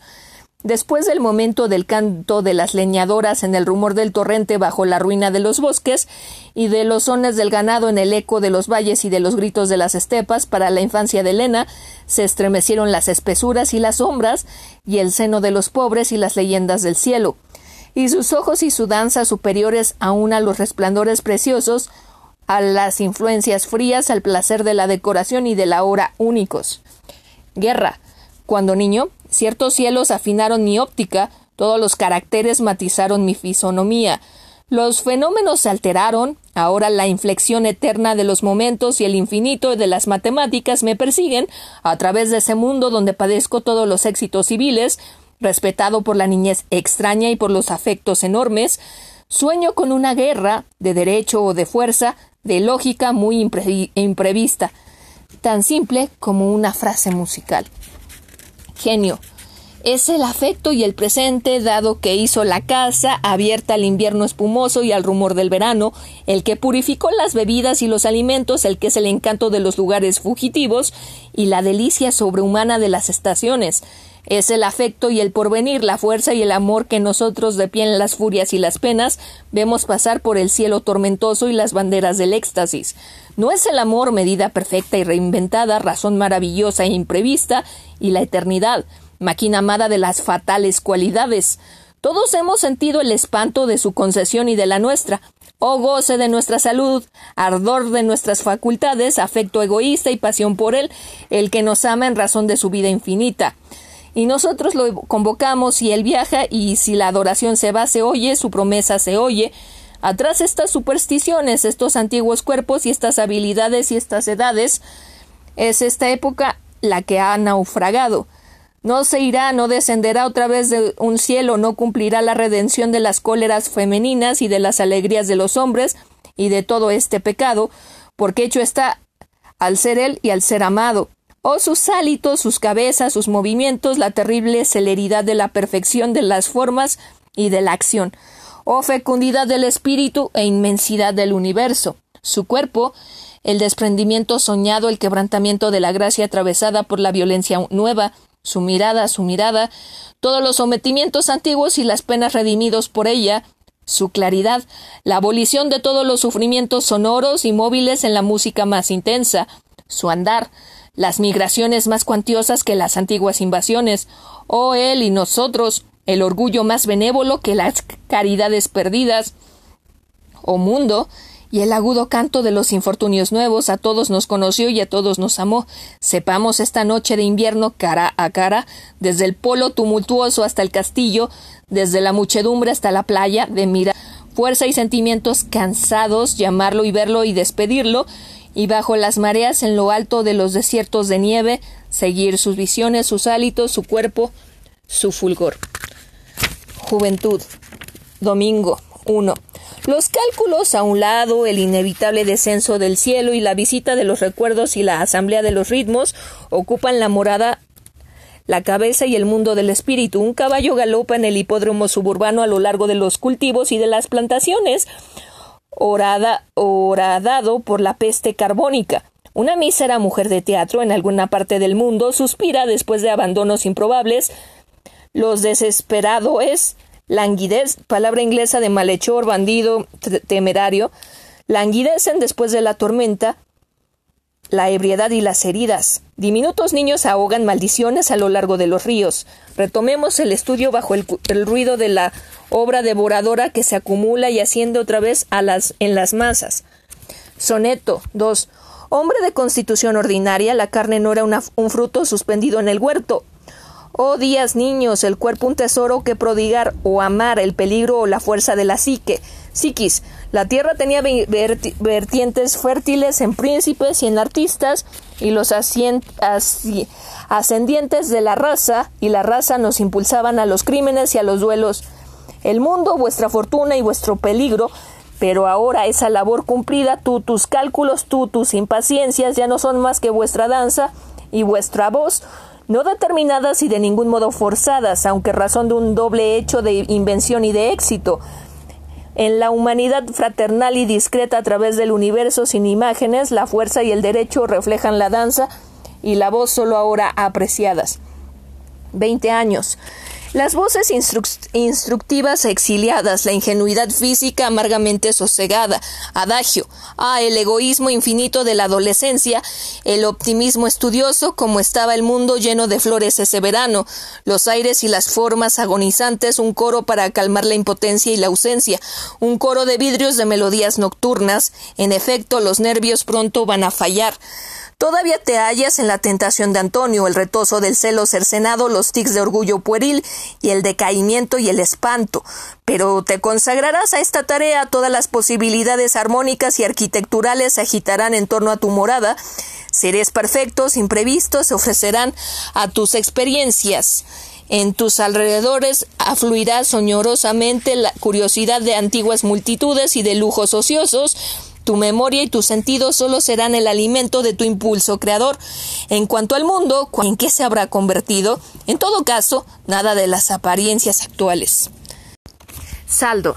En venta aquello que los judíos no vendieron, aquello que ni la nobleza ni el crimen paladearon, aquello que ignora el amor maldito y la probidad infernal, infernal de las masas, aquello que ni el tiempo ni la ciencia han de reconocer, las voces reconstituidas, el despertar fraterno de todas las energías corales y orquestales y sus aplicaciones instantáneas, la ocasión única de liberar nuestros sentidos. En venta los cuerpos sin precio, fuera de toda raza, de toda sociedad, de todo sexo, de toda descendencia. Las riquezas que surgen a cada paso, saldo de diamantes sin control, en venta la anarquía para las masas, la satisfacción irreprimible para los aficionados superiores, la muerte atroz para los fieles y los amantes, en venta las habitaciones y las, migraciones, los, deportes, hechicerías y comodidades perfectos, y el ruido, el movimiento y el porvenir que crean. En venta las aplicaciones del cálculo y los inauditos saltos de armonía, los hallazgos y los términos insospechados, posesión inmediata, impulso insensato e infinito hacia los esplendores invisibles, hacia las delicias insensibles y sus secretos enloquecedores para cada vicio y su alegría pavorosa para la muchedumbre. En venta los cuerpos, las voces, la inmensa opulencia incontestable, aquello que nunca se venderá. Los vendedores han agotado el saldo, los viajantes no tienen por qué perder su comisión tan pronto. Carta del vidente a Paul de, de Charleville, 15 de mayo de 1871. He resuelto ofrecerle una hora de literatura nueva. Comienzo enseguida con un salmo de actualidad. Canto de guerra parisiense. La primavera es evidente porque desde donde los las verdes propiedades, la elocuencia de Thiers y de Picard despliega sus más grandes resplandores. Mayo, queda Ay, perdón. perdón, perdón, perdón. Mayo. Qué delirantes harapientos. Sevres, Meudon, Bagnex, Asniax. La posteridad dio el nombre de carta al vidente esta que Rimbaud escribió a su amigo Paul de Meny cinco días después de la firma del Tratado de Frankfurt en el Imperio Alemán, que sella la derrota de Francia en la guerra con Prusia. No solo es más no solo es la más importante de sus cartas, sino que uno de, uno de los documentos capitales en la historia de la poesía moderna. Cuando Rimbaud escribe, se están desarrollando los trágicos acontecimientos de la Comuna, el poema que sigue de tono acremente satírico, está entretejido de alusiones a los acontecimientos del día, de sarcasmos y juegos de palabras que hacen en extremo arduos tanto su comprensión como su traducción. Suministramos, no obstante, al lector algunas indicaciones que podrían facilitar en algo su lectura. Thiers Adolf dirigió el gobierno de Versalles que capituló con los prusianos y reprimió la insurrección de la Comuna de París. Picard Ernest ministro del Interior de Thiers. Contemplan a los bienvenidos, sembrar los signos de la primavera, tienen chascas, sables y tam tam. No, ya la vieja caja de candelas y yolas que sin ruido hieden en el lago de aguas rojas. Y como nunca jaraneamos cuando viene a nuestro hormigueros a hundir los amarillos cabujones en auroras particulares. Thiers y Picard son Eros, Eros, la fuerza de Versalles, digo, juego de palabras para héroes, raptores de heliotropos con el petróleo hacen Corot, Corot Jean-Baptiste Camille, el célebre pintor. Aquí los vemos acudir sus tropos. Son familiares del gran truco, juego de palabras para gran truco, y recostado en los gladiolos, Fabre o Favre, ministro de Asuntos Extranjeros de Thiers, negociador de la capitulación, con su parpadeo acueducto y sus sorbos de pólvora, en la ciudad del pavimento quema, no obstante, vuestras duchas de petróleo. Y decididamente deberemos enaltecer vuestra función. Y los rurales que se jactan sentados sobre sus talones oirán las ramas que se rompen entre los rojos entreveros. Rimbaud. Aquí tiene prosa sobre el porvenir de la poesía. Toda poesía antigua desemboca en la poesía, poesía griega vida armoniosa de Grecia al movimiento romántico, Edad Media, hay letrados versificadores de News a Teroldus, de Teroldus a Casimir de la Vinch, todos en prosa rimada, un juego remblandecimiento y gloria de innumerables generaciones idiotas. Racine es el puro, el fuerte, el grande. De haberse soplado sobre sus rimas, emborronado sus, sus hemistiquios, el divino tonto sería hoy tan ignorado como el más reciente autor de Orígenes. Después de Racine el juego enmueció, duró dos mil años. Ni burla ni paradoja, la razón me inspira más certidumbre sobre el tema como nunca tantas cóleras un, joven en Francia. Posiblemente alude a Rimbaud, Los orígenes de la Francia contemporánea de Taine, publicado en 1871, o tal vez a Sobre el origen de las especies de Darwin, cuya traducción hace tiempo ya circulaba en Francia. Jean Janu France, el célebre grupo de los ultrarrománticos que apoyaron a, el Hernani de Víctor Hugo en 1830. Por lo demás, está permitido a los nuevos execrar a los antepasados, uno está en casa y tiene tiempo. El romanticismo nunca fue juzgado como corresponde. ¿Quién lo juzgaría? Los críticos, los románticos, que demuestran también cómo la canción tampoco a menudo es la obra, es decir, el pensamiento cantado, entendido del cantor. Porque yo, yo es otro, si el cobre despierta Clarín no es su culpa, esto es evidente para mí, Asisto a la eclosión de mi pensamiento, lo miro, lo escucho, doy un golpe de arco, la sinfonía desarrolla su movimiento en las profundidades o sube de un salto a escena. Si los viejos imbéciles no hubiesen en solo la significación falsa del yo, no tendríamos que barrer esos millones de esqueletos que durante un tiempo infinito acumularon los pro de su tuerta inteligencia, proclamándose sus autores. En Grecia dije versos y liras ritma, ritman la acción. Después música y ritma son juegos diversiones. El estudio de ese pasado encanta a los curiosos. Muchos se regocijan en renovar esas antigüedades. Con su pan lo coman. La inteligencia universal siempre lanza sus ideas naturalmente. Los hombres recogían una parte de esos frutos del cerebro, por ello se obraba, con ellos se escribían libros, así se andaba, el hombre sin trabajarse, sin despertar todavía, o no todavía en la plenitud del gran sueño.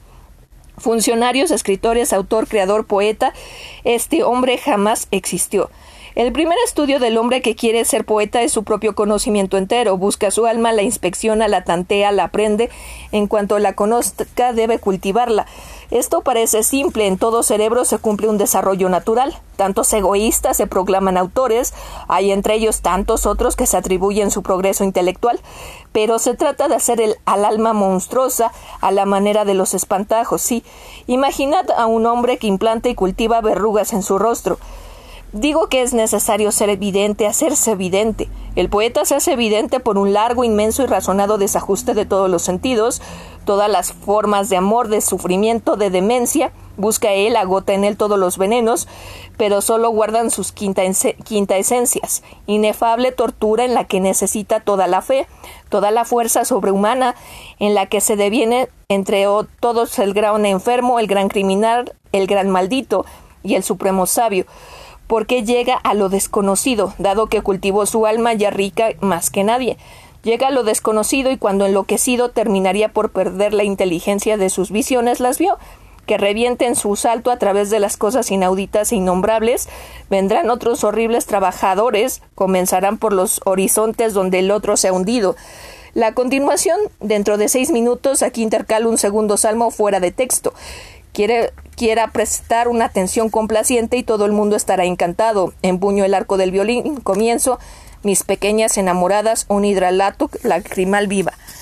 Los cielos verdes col bajo el árbol joven que babea, vuestros cauchucos blancos de lunas particulares en los redondos cuencos, entrechocad vuestras rodilleras, mis esperpentos. Nos amábamos en esa época, azul esperpento, comíamos huevos al agua y trebolillos. Una noche me ungiste poeta, rubio esperpento, desciende aquí que te azote en mi regazo. Yo vomité tu brillantina, negro esperpento, tú cortarías mi bandolín con el filo de tu cara. Puah, mis salivas secas, rojo esperpento, infectan aún los tajos de tu seno redondo. Oh, mis pequeñas enamoradas, cuánto os detesto. Pegad pústulas dolorosas en vuestras tetas horribles, Pisotead mis viejas vasijas de sentimiento. Vamos, sed para mí bailarinas por un momento.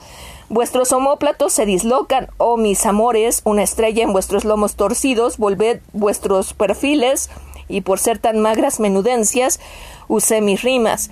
Quisiera haberos roto vuestras ancas de haber amado, Sos montón de estrellas fallidas, llenad los rincones, reventaréis en Dios ensilladas por innobles cuidados.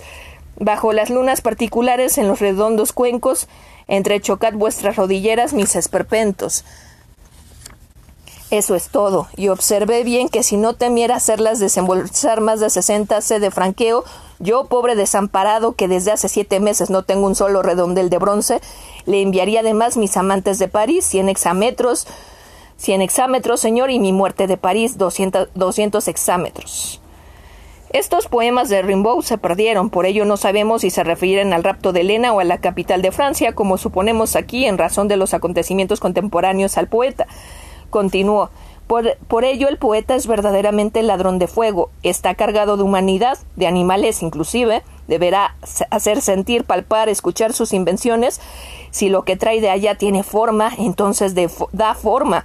Si es informe, da lo informe, encontrar una lengua, por lo demás, como toda palabra, es idea. Vendrá el tiempo de un lenguaje universal. Es necesario ser académico, más muerto que un fósil, para completar un diccionario de cualquier lengua que fuera pensar en la primera letra del alfabeto, pronto podrían precipitarse en la demencia. Esta lengua será del alma para el alma y lo resumirá todo, perfumes, sonidos, colores, pensamientos enganchando al, enganchado, enganchando al pensamiento y tirando. El poeta definiría la cantidad de lo desconocido que despierta en su tiempo en el alma, de en el alma universal. Daría más, que la fórmula de su pensamiento, que la anotación de su camino hacia el progreso. Enormidad que se convierte en norma absorbida por todos, el serio verdaderamente un multiplicador del progreso. Este porvenir será materialista, ¿lo ve usted? Siempre colmados del número y la armonía. Esos poemas estarán hechos para permanecer. En el fondo aún serían en algo poesía griega, el arte eterno tendría sus funciones, así como los poetas son ciudadanos, la poesía ya no marcará el ritmo de la acción, estará por delante. Esos poetas existirán cuando se haya roto la infinita servidumbre de la mujer, cuando viva por ella y para ella, cuando el hombre hasta aquí abominable le haya devuelto lo suyo. Ella será poeta, ella también. La mujer encontrará lo desconocido, sus mundos de ideas serán diferentes de los nuestros. Ella encontrará cosas extrañas, insondables, repugnantes, deliciosas. Nosotros las tomaremos, las comprenderemos. Mientras tanto, pidamos al poeta lo nuevo, ideas y formas. Todos los hábiles enseguida creerán haber satisfecho esta demanda. No es eso. Los primeros románticos fueron videntes sin darse demasiada cuenta de ello. La cultura de sus almas comenzó con los accidentes, locomotoras abandonadas, pero ardientes, pero si siguen los rieles por momentos. La Martín es a veces vidente, pero lo estrangula la vieja forma. Hugo, demasiado cabeza dura, tiene mucho de visto en los últimos volúmenes. Los Miserables son un verdadero poema.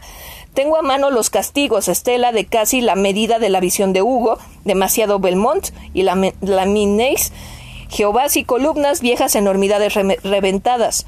Moset es catorce veces execrable para nosotros, generaciones dolorosas y cautivas de visiones, que su pureza de ángel ha insultado los cuentos y los proverbios insulsos, o las noches, o Roya, o la copa, todo es francés, es decir, odioso en grado supremo, francés no. Una obra más de ese odio que ha inspirado a, a, Rimbaud, a Voltaire, Jean Lafontaine, comentado por el señor Taine, Primaveral Espíritu de Musset, el de Musset, Delicioso su amor, aquí tenemos desde la pintura hasta el esmalte poesía sólida. Durante largo tiempo saborearemos poesía francesa, pero en Francia. Todo dependiente de tienda, de tienda, todo dependiente de tienda está en condiciones de, de silvanar un apóstrofo royaco de Roya, el melodramático poema de Musset.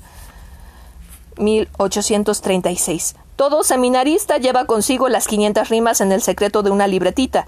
A los 15 años esos arranques de pasión ponen a los jóvenes en celo, a los 16 se contentan ya con recitarlos con sentimiento, a los 18, a los 19 inclusive, todo colegial que puede se hace el roya, escribe un roya.